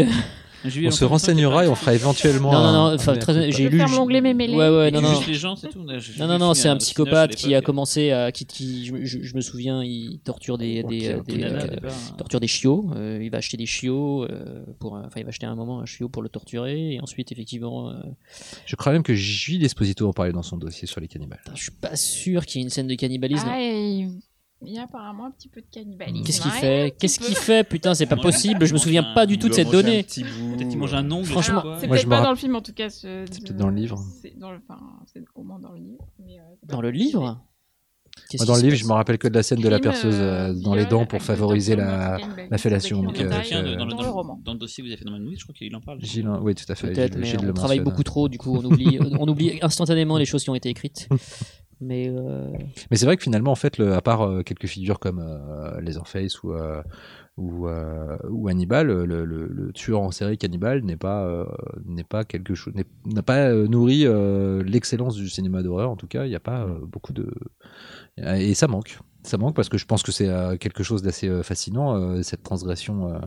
Cette transgression de l'intégrité du corps humain, c'est de toute manière la base du cinéma d'horreur, mais là c'est l'ultime. C'est-à-dire, c'est pas seulement pour tuer, c'est pour, euh, c'est pour ingérer, c'est pour. euh, les, je pense à Two Maniac, c'est aussi carrément une, un village entier qui, qui mange en fait. Euh, tout. Euh, c'est plutôt, euh, pour moi, c'est plutôt. C'est rituel, hein, ouais, c'est Blood Fist, ouais. Parce que dans 2000 Ah. Maniac, en fait, c'est des, c'est des, c'est des rednecks euh, du sud qui se vengent de la, de la, de la guerre de sécession, en fait, et qui des fantômes de rednecks qui réapparaissent pour tuer les, pour tuer des nordistes euh, de merde. Ah, mais tu vois, il y a un truc quand même qui est très intéressant, c'est que finalement, quand tu regardes le film, euh, les films d'horreur dits américains, euh, Hillbilly, on est toujours dans une figure dégénérée. Ah, Il y a une tension interne de a- l'Amérique profonde versus l'Amérique civilisée entre guillemets. ouais. Ouais, il y a Oui, vraiment vous oubliez tous un- pardon, excusez-moi. Oui, vas-y, vas-y. Un, un- un grand film de cannibale qui est sorti euh, l'année dernière euh, et réalisé par un Français. Malout. Qui était à Cannes, Malout. Ah, que, Ah, j'ai, je remercie les internautes qui ont participé. Film de film de famille cannibale. Quand même, donc euh, là c'est pas des, des hillbillies, c'est des, c'est des, c'est des bourgeois français euh, qui euh, effectivement euh, se, se, se- sont tout à fait, euh, tout, tout à fait dégénérés. hein, et euh, je suis pas en train de dire n'importe quoi. Moi en plus j'ai vu le film, j'ai trouvé ça tout à fait insupportable. Mais Ah, euh, non, en plus c'est les, euh, c'est les, euh, c'est comment dirais-je, c'est, euh, ce sont les, euh, Les, euh, enfin, il y a la famille, effectivement, il y a la famille bourgeoise menée par Lucchini d'un côté, et puis il y a la famille avec les, les, acteurs amateurs de l'autre, et ce sont effectivement euh, les, les, les, prolos qui, sont, euh, qui se nourrissent de, de, de, de chair humaine, hein, si je me souviens bien. C'est dans une euh, logique à l'auberge rouge ou non, euh, non, tu l'as vu, toi, Maloute, Oui, Cyril C'est les, euh, les, euh, pauvres qui veulent bouffer les. les Oui, c'est ça, et ils, les mettent- ils font une espèce de tambouille. euh, Ouais, ouais, dans, les bidons et tout. Ouais, ouais. Mais en fait, J'ai euh, oublié ce film. hein. oui, moi aussi, c'est probablement un des pires films de l'année dernière. Donc, euh, mais, Et la glycine c'est ça. Mon Dieu, quelle horreur. C'est une imitation de quoi ça en fait? Lucchini qui dit la Ah. glycine pendant 20 mais en fait, Oh, un, c'est un peu la réponse à Massacre à la tronçonneuse. Ils sont moins dégénérés dans Massacre à la tronçonneuse que dans Maloute en fait. c'est vrai. Et Ouais. il y avait pas un film français La Meute? Ils étaient pas cannibales, Ah, non si. Un loot, là, un meute. Non, mais dans la meute, c'est des, c'est des Des espèces de mutants, des euh, mutants, de, c'est de goules mutantes. euh, C'est des qui- goules mutants. ouais. Ça, c'était Non. le bon cinéma de genre français d'il y a 10 ans à peu près. Sinon, t'as le, Des goules mutants. le sous-sol de la peur aussi, c'est pas des cannibales euh C'est les cannibales. Ouais. Ouais, c'est vrai. ouais, Non, mais fait. par contre, Et il y a, c'est- euh, c'est des- ne des- jugez C'est des pas. bourgeois, ouais. ils ont Oui, alors il y a Ne des jugez pas, dont je ne suis pas très fan, ni, jugez ni pas. du Ah, remake, des- Ah des- ni du remake d'ailleurs, mais tout à fait, oui, ça, fait partie des, des We. Are What We Are. We c'est chiant le remake, le Jim Nickel là. Oui, je préfère Oh, l'original. Le- ah, là, Oh, non, oh. je prends le micro, je dis non. Faut ce micro, faut ce- Non, c'était. Moi, j'ai beaucoup aimé en fait le, le- le film mexicain. Je trouvais qu'il y avait euh, justement quand, quand c'est sorti, ça m'avait ça m'avait vraiment interpellé. Je trouvais ça. Je trouvais ça Pour, assez- pour ceux qui, qui seraient intéressés, donc c'est un film où euh, Une famille encore, voir. une histoire de famille. c'est une histoire de famille. Voilà, un jour, C'est le patriarche, euh, si je me souviens bien, euh, C'est le père cardiaque. ouais, il meurt. tu le vois mourir dans un centre commercial au début du film. ouais. Voilà, Mm. euh, quelque chose de, de très lambda, sauf que il s'agit donc d'une famille de cannibales et que le père était la personne qui pourvoyait aux besoins de la famille. Donc, euh, Comme tout bon père de famille, c'est lui qui ramène de quoi manger à la maison le la soir. c'est ça. Voilà. Pendant que ma- famille pendant va que madame fait la popote. à vivre sans, euh, Eh, à se débrouiller pas là sans, pour amener sans à se bouffer. faire, euh, qui, qui était la clé. Et qui réparait des montres aussi. Et dans le genre euh, serial killer, euh, Sweeney Todd, euh, ça rentre dans le. Ah bah oui. Alors oui et non, parce que le personnage en lui-même n'est pas cannibale. Alors, Non, J'ai longtemps hésité à Ouais. inclure dans les Ah, c'est chroniques, vrai c'est toutes ces histoires de personnes qui, pas comme dans euh, notre film préféré à tous, Ebola Syndrome, c'est-à-dire c'est cette histoire de des- toutes ces histoires de personnes qui transforment des humains en chair humaine pour les donner à manger à d'autres personnes Il qui du coup ne savent pas qu'elles peu. deviennent cannibales. Il Mais les Il y avait un personnages excellent film dans la sixième édition du PIF cette année d'ailleurs. Ketchup. Voilà. Mais c'est des, c'est des histoires de cannibales qui ne savent pas qu'ils sont cannibales, parce que les gens ne savent pas. Donc euh, voilà, du coup, j'ai- trouvé que ça ne rentrait pas vraiment il y a dans. Toy Story, les verts, il y en a un paquet. Soleil Oui. vert. Soleil vert d'ailleurs aussi. c'est- Délicatessen. Euh, Délicatessen, c'est vrai en Mm. français. C'est quelque chose aussi que tu as beaucoup dans le wuxia. Ouais. Dans Le tous les euh, le wuxia.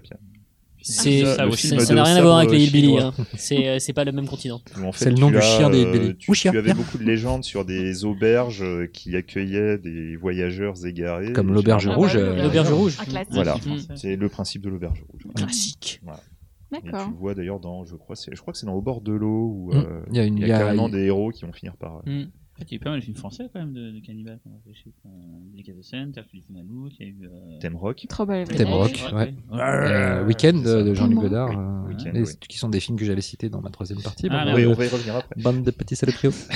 Bah non, mais peut-être qu'on a fait le tour des serial killers et qu'on passe à ta troisième partie. Ouais, les séries peut, c'est euh, bon, hein, ça y est, c'est Ouais, fini. C'est fait, c'est bon ça. Et, Toujours la euh, même chose. Coché.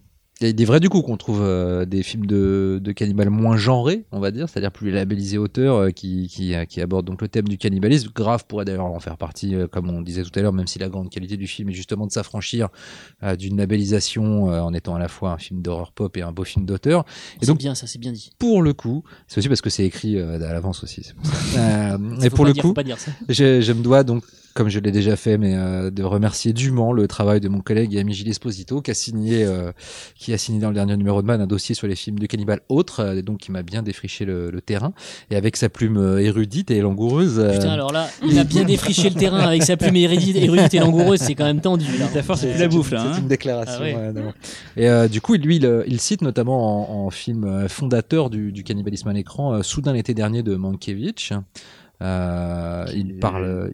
D'ailleurs, si je, si je me souviens bien, je crois que c'est dans le troisième Deodato. Je crois qu'il y a un hommage. euh, le- le- la scène finale de, de Amazonia, c'est la, à peu près à- la même euh, scène que Soudain. Quand elle, euh, quand elle euh, parle dans son délire à la fin. euh, le dans coup ouais. de la secte, en Mm. fait. euh, voilà. Enfin, Euh, Il y a eu euh, de Pasolini. euh, C'est sou- attention juste, ouais. attention amis auditeurs, c'est soudain l'été dernier, ce n'est pas souviens-toi l'été dernier, ce n'est pas les mêmes réalisateurs, pas le même délire. On parlait d'un film de pas le même délire. Il y a la couleur d'un côté, il y a le noir et blanc, c'est pas pareil. Donc c'est soudain l'été dernier. Euh, donc Porcherie de Pasolini, euh, Weekend de Jean-Luc Godard avec euh, sa avec son espèce de faction de de, de, de mangeurs d'automobilistes euh, qui qui, je- qui en, qui en Qui ont n'a rien à voir avec la chanson de Laurie. Et Attention, qui ce n'est pas du film tout. de la euh, nouvelle vague. Il y a un film d'Almodovar aussi, je crois que c'est pas Matador qui parle de. Euh, Matamé? Matador euh, non euh, Non, bah non, c'est- non, c'est Matador, c'est film de de, de, De Almodovar. Mais tu, tu, tu, tu confonds pas avec La Pielée qui est Habito, non Ouais. Non, non, non, un film très ancien qu'il a fait qui, je crois, me semble. Cannibalisme. Je l'ai vu il y a Cannibal très Cannibal dans Matador Fact-checking. Matador, je ne crois c'est- pas. là où il y a un mec qui, se- premiers- qui se branle sur euh, Six femmes pour l'assassin. Je l'ai vu il y a très longtemps, mais je crois. Bon, euh, on va laisser. euh, Qui se branle. Attends. Un mec qui se branle devant six femmes pour l'assassin. Bon, on, on laisse euh. Véronique chercher pendant qu'on va. Et donc il y avait aussi Thème Rock, donc euh, tu parlais de, tout à l'heure de, Avec, de euh, Faraldo, Avec Michel Piccoli. tout à Qui fait. grogne. Qui grogne. Tout tout, le tout film. film grogne. Tout le film est à base de grognements Bah, il y a et de semaine de l'assassin que Gilles cite. euh, Alors même si, euh, alors Man. Non, parce que Cannibal euh, Man, euh, la Oui. semaine de l'assassin, à rentre manger, dans la ouais, thématique de tout à l'heure, c'est-à-dire quelqu'un qui Ouais, donne de la chair humaine à manger à d'autres personnes qui ne le savent pas. Euh, donc et voilà, donc tout- tout- tout- dans tous ces films là, le, le cannibalisme, il a vraiment une, une dimension symbolique pure où c'est tantôt un symbole d'anarchie et de libération de l'ordre établi, tantôt la manifestation de pulsions primales, inavouables. mais il y a aussi les authentiques cas de cannibalisme hein, dans on a déjà parlé tout à l'heure, mais qui ne relèvent pas forcément du tueur en série. Euh, Il y a cette célèbre euh, équipe de rugby uruguayenne hein, qui s'est écrasée dans, les, survivants. dans la cordillère des Andes dans les années 70 et qui a dû avoir recours au cannibalisme pour, pour survivre. Et ça a été euh, le sujet de deux films hein, de René Cardona, euh, grand, grand euh, cinéaste, cinéaste euh, sud-américain. Euh, junior d'ailleurs, c'est son fils. Junior, C'est. Junior qui a fait le film, Papa Papa. Euh, et puis euh, Franck Marshall en 91 avec euh, Les Survivants. Et René Cardona Jr., il me semble que dans Cyclone, euh, tu as aussi du cannibalisme. Ah, je n'ai pas vu Cyclone. Mais je vais me renseigner de ce pas. Et donc Frank Marshall, euh, c'est un cinéaste hollywoodien bien plus euh, respectable, surtout producteur d'ailleurs, qui a produit du Spielberg. euh, c'est pas lui aussi Arachnophobia? Si, c'est Si, si, l'Arachnophobia, tout à fait. Donc qui a fait Les Survivants. et puis il y a cette incroyable histoire, Cyril, enfin on va en parler, donc de ces deux Allemands qui se sont rencontrés en ligne. Euh, et qui avaient tous les deux des fantasmes très compl- complémentaires, c'est-à-dire l'un qui avait envie de manger de la chair humaine, Ouais. et l'autre qui avait envie d'être mangé. Et donc euh, ils se sont rencontrés, ils sont passés à l'acte, euh, d'abord euh, apparemment en arrachant le sexe, Le de celui qui voulait être mangé, en le cuisinant et en le mangeant tous les de deux. goût. Voilà. Et puis après, celui qui voulait manger a définitivement complètement mangé celui qui voulait être mangé. Et ça a été donc fait en film par Martin Weiss. ça s'appelle Confession d'un cannibale en français. Grimlove en en VO et c'est un film proprement glaçant. Euh, et pour le coup, on rejoint la dimension sexuelle euh, dont on parlait tout à l'heure, qui, euh, qui est aussi la dimension centrale de Trouble Everyday, qui est un autre, je trouve, assez grand film de cannibale français. Euh, qui sous couvert d'un argument complètement genre, hein, c'est-à-dire c'est une équipe de scientifiques qui euh, qui est en Afrique, je crois, qui met des, des recherches sur un virus et qui revient avec un virus qui leur donne une fin cannibale, mais c'est surtout des gens qui ont envie les uns des autres hein, au point que finalement qu'ils ne peuvent pas se retenir de se manger euh, avec un, euh, la plus belle illustration de l'expression fort poétique bouffer la chatte, euh, voilà, qui est dans ce film. Et avec José Garcia. Et. Avec On- Il y a on pas oublie euh, Naked Blood aussi de Sato qui est un peu dans le même délire. Euh, C'est un sérum qu'on injecte les gens et la douleur devient un plaisir immense et au bout d'un moment il se bouffe. euh, genre, il bouffe C'est le cas aussi dans, Ouais. dans un des, Des guinea pigs. la guinea pig, ouais, Mm. tout à fait. Bah, c'est des trucs que tu retrouves effectivement. C'est un peu, un peu la- la- la- l'acte d'amour ultime en fait, Mm. le cannibalisme. Voilà. C'est le- C'est- C'est c'est vraiment cette dimension qu'on retrouve dans, à la fois dans Trouble Everyday et dans Grimlove et qui est, euh, à mon sens, peut-être la, la plus belle, euh, la plus belle incarnation du cannibalisme euh, quand on veut l'emmener vers quelque chose de poétique, ce qui n'est pas forcément facile euh, de prime abord. Mais quand un film a réussi à faire ça, c'est plutôt un sacré tour de force. Mais ce film là, mexicain, Amour cannibale, non, c'est ça. Hein, euh, Oui, je l'ai vu récemment. Qui est sorti en salle il y a deux ans, je crois. Mm. Bah, que c'était euh, bof, bof, hein, que c'était pas genre euh, mortel. J'ai vu qu'il était sur le câble en ce moment, faut que je le regarde, tiens d'ailleurs. Ouais, par contre, il y a, y y justement quelque chose de très intéressant sur le rapport euh, du cannibalisme et la, et la sexualité. Tu prends les premiers films de cannibales, Lenzi, Deodato, ça se finit toujours avec euh, des femmes nues, euh, Mais mêlé. Mais elle est, entre autres, au pays de l'exorcisme, on, la- on doit la voir à poil pendant une heure. Après, c'est pas euh, le côté exploitation de ces films-là qui voulait. Bah, il y a ça en plus, c'est des, indi- des indigènes, on peut les montrer à poil parce qu'ils vivent comme ça. c'est sûr. T'as une manière de filmer les corps, donc euh, filmer les corps, euh, c'est à la fois une sorte d'érotisme, c'est aussi montrer un corps euh, bah, qui va se faire euh, palper, déchirer, viande. découper. Il y a euh, un truc assez dégueulasse d'ailleurs, par, par exemple, je repense à Cannibal Ferox, je veux dire, euh, euh, quand c'est les actrices blanches, héroïnes qui sont montrées à poil, c'est un peu un événement, c'est un peu Oui. oh, tandis Oui, que oui. quand c'est les indigènes, on s'en branle, c'est des indigènes, alors que. Alors, Alors il y a que une espèce parfois, de- même hein. Ouais, non, mais voilà, il y a une différenciation de la de, de l'esthétique en fait du nu entre euh, les, ton- Oui, oui, les oui. caucasiens et les indigènes qui qui, qui est bien dégueulasse. Quoi. Et en plus, tu as, t'as aussi un rapport, enfin, sur une majorité de films de cannibales, tu as un rapport entre répulsion et fascination que tu retrouves avec le côté horreur érotique euh, qui, qui- qui est quand même plutôt prononcé. Puis ça, c'est Deodato qui l'a fait le Voilà. mieux. Enfin, le- l'image du pieu qui traverse cette ça. femme euh, de, de cul à bouche, euh, elle est juste extraordinaire. C'est, euh, t'as à la fois une dimension complètement sexuelle, euh, grotesque. On n'est pas loin de l'héros euh, japonais pour le coup dans une image comme ça, et quelque part dans le film de cannibale C'est d'ailleurs. bien fait en palais, quoi. C'est tout ce que t'avais à dire. Ah ouais, j'aime C'est bien, la gueule du monde. C'est ça ta ma- participation ma à leurs trois parties qu'ils ont travaillé là, putain. Et alors, Et- du film comme euh, Cannibal the Alors, mec, il a posé des questions. Alors, sinon, euh, du En fait, cannibale. en fait, son, euh, son rôle, ça va être de voir tous les films dont j'ai pas parlé, de me les foutre en ça, Ah, Bah, si, J'aurais pu parler de Feu sur la plaine. films. Cannibal the Musical. Feu dans la plaine, ouais. Cannibal the Musical, c'est un cannibale. S'en fout, ce film de merde. Oui, on aurait pu parler de Vorace. Alors pu oui, de- justement, Vorace, c'est plein de vraiment été le premier film qui est venu en tête de tous les commentaires Mm. sur Facebook, donc qui est plébiscité par notre public, nos auditeurs. Film de femme. Voilà, super. De femmes mortes. faut-il De femmes le mortes. dire, je ne sais pas. arrêtez, putain, c'est vraiment dégueulasse quoi. Euh, et du coup, pourquoi euh, Enfin, c'est quoi la, c'est quoi la classification de ce film-là? Est-ce que du coup, on finalement retombe dans le cannibale tribal quasiment Ah, ou Pour le coup, oui, en fait, on est, euh, on est à la fois euh, sur quelque chose qui ressemble un peu. D'ailleurs, c'est inspiré d'un autre fait divers euh, célèbre dans l'histoire américaine, c'est-à-dire de, de, de- d'explorateurs, enfin, de, d'une famille de, de, de chercheurs d'or, en fait, les settlers, les fameux ouais. settlers de, euh, qui, euh, les Européens qui sont venus sur le territoire américain pour euh, essayer d'explorer et se trouver un, un lopin de terre. Et il y a eu euh, toute une, toute une famille qui a dû recourir au cannibalisme pour survivre. Et donc Vorace euh, s'inspire de ça avec ce, avec cet homme qui est euh, qui est forcé de recourir au cannibalisme dans, un fort euh, euh, reculé euh, au fond euh, au fond d'une forêt dans la neige et qui doit euh, et qui qui ensuite euh, essaye de il, il y prend goût il devient un tueur en série de fait c'est, euh, le mythe- c'est le mythe du, du Wendigo. voilà Pour moi, Vorace, c'est un film de super-héros. En fait, c'est un film de cannibale super-héros. C'est qu'en fait, en bouffant euh, Ouais. les autres, ils prennent leur force. En fait. C'est ce qu'ils pensent. C'est Ah. c'est le mythe du Ouais, mais Wendigo. limite, il y arrive. mais il euh, s'en en mais il fait- s'en persuade tellement que quelque part il développe c'est un peu En- comme en, euh, fait, en fait, dans le mythe du Wendigo, si tu, le fait de consommer de la chair humaine va te donner des pouvoirs, ouais. de la Mhm. force, mais va te maudire en te donnant une faim euh, impossible à assouvir. Tu auras tout le temps faim, donc tu Mhm. auras toujours envie de te nourrir. euh, C'est voilà, perpétuel. Pour moi, Vorace, c'est un, je pense que c'est une des meilleures euh, variations sur le thème du, du cannibale. euh, Complètement. plus original, en tout cas. c'est clairement dans les meilleurs films de surtout, cannibale un sur le thème qui du cannibale surprend. Si tu sais pas que c'est un film de cannibale, tu le, tu le découvriras d'autant plus. Là, on, l'a- on l'a dit, et, on- et c'est un peu connu maintenant. Il y a une fille qui s'appelle Vorace, mais ouais et puis l'affiche avec le Avec le doigt, doigt dans la bouche je sais pas vraiment si c'est pas spécialement, tu vois, euh, je sais pas quel moment ça va, ça va virer en mode. Oui, en fait, c'est, en fait, c'est là-dessus que je, je- le film joue extrêmement bien, c'est qu'on sait, il prend beaucoup de temps pour vriller. Et c'est vrai que quand, même, je trouve que c'est presque mieux de savoir que ça va être un film de cannibale, parce que du coup, tu as une attente euh, de savoir quand et comment ça va partir en couille, et quand ça part en couille, ça part méchamment en couille. studio, hein, c'est un film de la Fox. Oui, non, mais c'est incroyable, c'est, une anomalie ce film. C'est pas oui, c'est- mais une anomalie au point même que la, la- la réalisatrice, elle a été débarquée sur le tournage, euh, limite, euh, je crois que le tournage avait déjà commencé en plus. Donc le scénario était Ouais. déjà écrit, des plans avaient déjà été euh, tournés, et du coup il y a des choses qu'elle ne voulait pas spécialement, mais qu'elle était quand même obligée de tourner parce que c'était dans le Si je scénario. me trompe euh, pas, c'est l'époque où justement il y a eu Fight Club et tout, c'est toute l'époque où je crois que c'est Bill Mechanics qui, était, qui avait initié plein de projets, qui s'est fait virer. C'était après la Fox, mode- euh, Ah, c'est la Fox, ouais. C'était la Fox Ah, si, si, si, c'est sûr.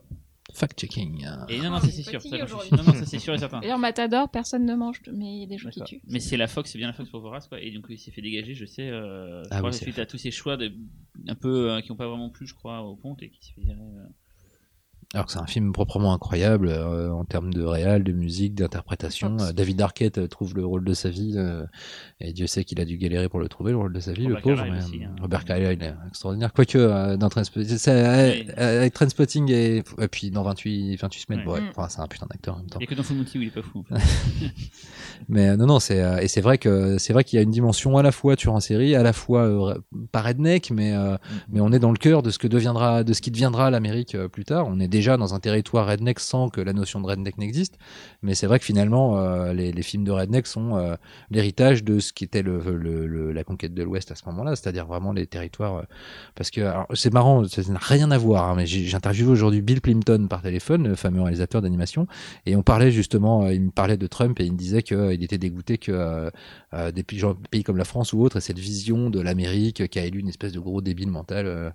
et, et on discutait du fait en fait que l'Amérique c'est quand même un territoire immense euh, avec euh, plein de zones euh, où vivent deux personnes tous les 15 km carrés et que et que ça n'a rien à voir avec la France. Et il y a une telle différence de densité démographique et de mode de vie d'un un- d'un endroit à l'autre du pays que finalement on peut pas c'est normal de ne pas vouloir à tout le pays d'avoir élu élu un débile dans le sens où le pays est, trop distendu en fait. Il l'a toujours été de, de sa création et de son histoire de sa guerre civile. Enfin c'est et ça nourrit du ça a nourri du coup euh, voilà c'est cette espèce de choc de civilisation interne et qui nous a donné les hillbilly les massacres euh. Euh, par rapport au, enfin, au titre qu'on vient de citer, il y en a certains qui n'ont pas été cités. Je voulais savoir un peu votre avis sur certains films, notamment ceux qui sont un peu bizarres, Euh, notamment euh, Parents, qui est plutôt une comédie, c'est ça? Excellent. Bill Balaban. Balaban. Qui est bien? Ouais, Ouais. qui est très très bien, et qui, qui a une ambiance. C'est un gamin qui s'imagine que ses parents sont des cannibales et il va essayer de le découvrir et ça, il y a le doute qui plane. Mhm. il n'y a plus d'ailleurs. il me semble. Non, il n'y a plus de doute à la fin. C'est Mais vraiment une comédie ou pas? Oui, C'est drôle, mais, mais dérangeant. Mais c'est c'est vraiment dans son ambiance. C'est euh, c'est une sorte de cauchemar éveillé. D'accord. Une mise en scène assez, assez chiadée, avec Ouais, un peu foufou. euh. Est-ce que. Un film un peu oublié, je trouve d'ailleurs. euh, C'est toi qui épique. Mais ouais, ouais, mais généralement. Qui passé d'ailleurs à l'hallucination collective en en D'ailleurs, dans- 2011. dans le même genre il y a Eating Raoul aussi Oui. Paul Bartel. Paul Bartel, là. Paul Est-ce Bartel que tu n'en avais pas parlé, toi, Xavier, dans un autre podcast Oh, euh, du sûrement, Si, si, si, si, Paul. Bartel, Eating n'avez jamais vu Raoul, Eating euh, Raoul, regardez-le, c'est vraiment une bombe. hein. C'est pas passé à l'hallucination collective. Si, c'est passé. Ah. En 2010, on a fait un, Ah, J'y étais pas, c'était une focus. très mauvaise euh, édition. Paul Bartel, on a passé ça concernant l'an 2000 et, Dust on the Dust. euh. Et euh, Rabbit Grannies, les, bé- les bébés. Euh, ça, ça. c'est nul. c'est très drôle c'est très drôle C'est un Mais film d'horreur du- belge. je l'avais vu en VHS, j'ai souffert. De Ah ouais, l'horreur belge, les euh, photos dans atroce. Movies. distribué il par a la Trauma C'est ça. Voilà. C'est ça. et distribué par Trauma Ouais, Trauma, mais c'est réalisé, ouais, c'est un Genre, film c'est flamand, le titre qu'ils ont trouvé drôle et derrière, fallait faire un film, quoi. Bah, euh, Cannibal the Musical, c'est un tout à fait Et ça, a un Trauma. prix d'ailleurs, un officiel du film fantastique de Paris, euh, prix spécial peur, je crois, je pense comme ça, il avait eu. euh, Rabbit ouais, ou pour les effets spéciaux, je m'en souviens, il y avait le, bourrés, sur hein. les VHS. Sérieux l'époque. Non, hein, les gens étaient bourrés. enfin moi ça m'a bien fait c'est- j'étais conscient de voir une merde mais ça m'avait bien fait marrer quand même. Et côté. Asie, on n'a pas trop parlé. euh, Oui. Est-ce que ça Ah, se histoire fait de cannibale. ah et voilà histoire Ah, de cannibale Choyark. Voilà. grand film qui, donne film. littéralement son cœur à- au public dans une scène de fin dans un plan de fin pas absolument rendu, hein. incroyable Ouais. non au public il n'a pas rendu a rapidement évoqué Feu dans la plaine. euh, Oui. Enfin, les deux Feux dans la plaine d'ailleurs. Ouais, le premier des Konishikawa et puis le deuxième de Nobi. Donc, euh, Shinya Tsukamoto. c'est pas forcément, c'est pas, c'est pas vraiment un remake d'ailleurs, parce que c'est c'est l'adaptation d'un roman qui s'appelle euh, Feu d'ailleurs. Et euh, donc là, c'est du cannibalisme. Bon bah voilà, faut faut bien manger sur le, le- le champ de bataille quand il y a absolument plus de denrées euh, disponibles. Donc euh, ouais, c'est. C'est un film qui se mérite. Enfin, je parle du, du Ishikawa. Ah ouais, Ah c'est un film génial, franchement. C'est le, film un- est magnifique, film mais euh, je, je pense que beaucoup de personnes vont lâcher au bout de, enfin, dans les 30 premières minutes. Si on passe les 30 premières minutes, Ah, tu le trouves si difficile euh, que ça? Moi j'ai essayé de le montrer à des gens, Ouais. les 30 premières ça passait pas. Et ça les dure histoires- combien 2h30 Parce que- Ah, c'est un film, 33 minutes. euh, non, non, non, non, c'est pas un film de 2h30, mais je crois qu'il est quand même. Enfin, pff, ça veut rien dire un film long, mais bref, je sais plus quelle est la durée, mais. euh, Non, parce que tu sais, le- dans, dans- en tout cas dans la première demi-heure, comme on essaie vraiment de, de te perdre, c'était des faux raccords, Mm. t'as ces cadrages très proches et tout. Je pense que ça te met dans une situation où euh, peut-être que ça va te faire un peu décrocher. Enfin, moi j'ai essayé de montrer le film à des gens et ça passait pas.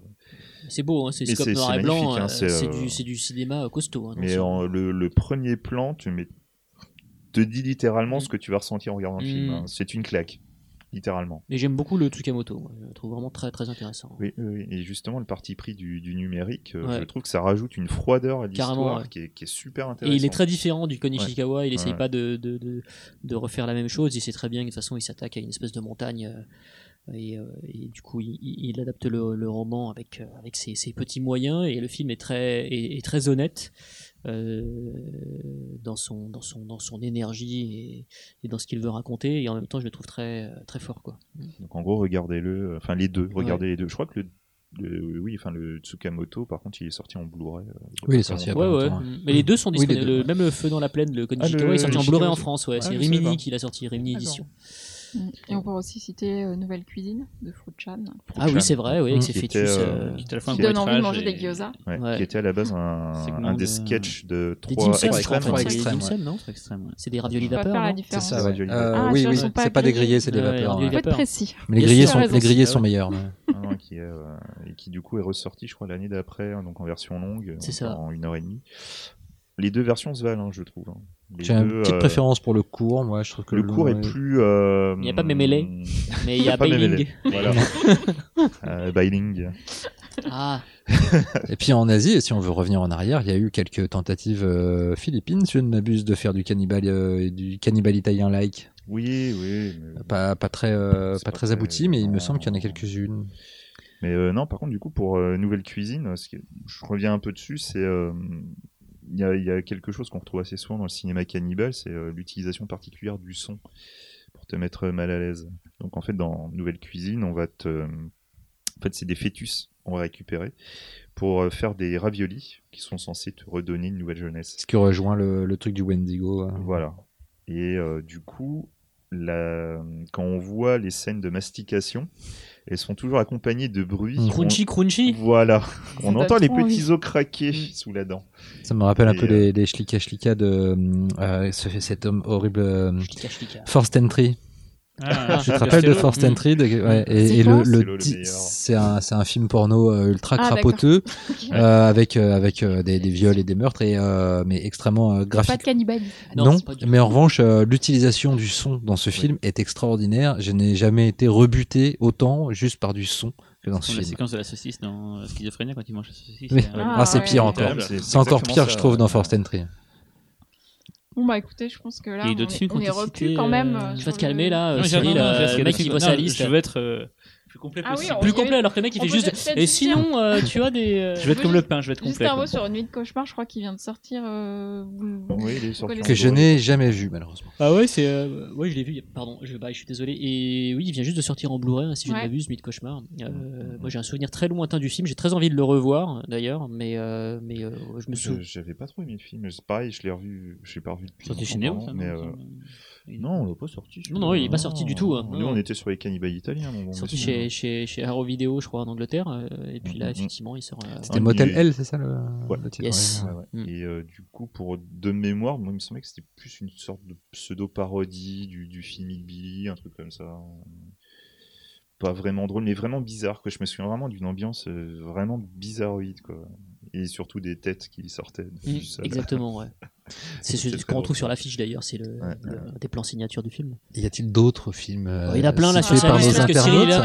Il y a d'autres trucs. Bah oui, il y a forcément. Est-ce que, est que, que, Society serait un film cannibale Pas, du pas du tout. N'importe quoi, toi. Je sais pas, à la fin quand il retrouve les gens et tout, c'est un peu un film de partout ultime. Après, il se retrouve avec le point de le de beauté et tout. Il y a un côté assimilation, effectivement. Alors, monsieur, c'est plus de la fusion que de l'avalage. Là, vous confondez fusion. Il n'y a pas mastication, il n'y a pas Digestion, je suis désolé, on voit une tête qui sort d'un cul. Enfin, c'est une tête qui fusionne avec un cul. Par contre, est-ce que potentiellement le, premier film euh, cannibale, je sais, on va me dire non, mais Souviens-toi l'été dernier, plans, dans, les vrais premiers plans de cannibales longs de mastication, finalement, c'est la vie des morts vivants. Et Ouais, mais surtout les nuits des morts vivants. Bah alors oui, ah ils vraiment sont morts. Plan. Ils sont morts, mais. Mais ils mangent de l'humain. Hein. Mais eux-mêmes ne sont plus humains. Humaine ouais. qui est en train de manger un morceau mmh. humain. Littéralement. Ah bah, Zombie Holocaust, pour le coup. non plus de Pulsion Cannibale, oui, voilà, il y a plein de choses, euh, tu vas pas nous faire chier. Là. Non, alors, zombie Holocaust, c'est très, il est très important de parler de Zombie Holocaust pour son, rapport entre les zombies et les morts vivants. Voilà. Surtout sur la liste de, de Xavier, il y a quand le film ultime de Cannibale dont on n'a pas parlé, c'est quand même Terreur Cannibale de Alain de Ruel.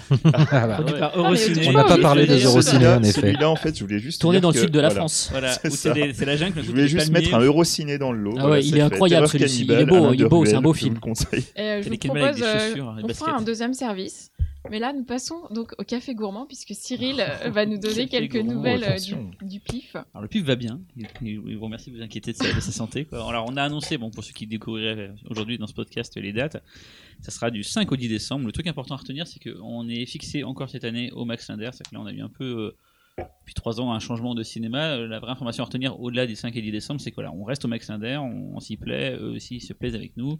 Je pense qu'on va faire de belles choses dans la durée là-bas. On, a commencé à prendre nos, marques l'année dernière. L'année prochaine, on a prévu plein de trucs. Je vais pas m'avancer trop parce que si on n'y arrive pas, au moins j'aurais pas annoncé des choses qu'on ne tiendra pas. En tout cas, voilà, on a, fait nos, petites réunions de débrief et on s'est dit qu'il y avait moyen de, faire de ce lieu encore un, lieu parfait euh, pour accueillir ce très beau festival qu'on adore. Donc voilà, de- Très beau festival que nous faisons. Euh, voilà. Tu nous as donné Voilà. envie là. Ouh. voilà, donc du 5 au 10 décembre, réservez vos dates, euh, toujours euh, Réservez vos dates. au Max Linder Panorama, avec peut-être, je m'avancerai pas trop, mais peut-être du 11 au 12 des reprises comme l'année dernière. On a vu que ça avait bien plu ça, donc euh, c'est pas dit qu'on le refasse pas. Est-ce qu'on qu'il y a un pourra, groupe qui vient et qui joue les. Ah, C'est ça. C'est pas mal. est-ce qu'on pourra manger des gens?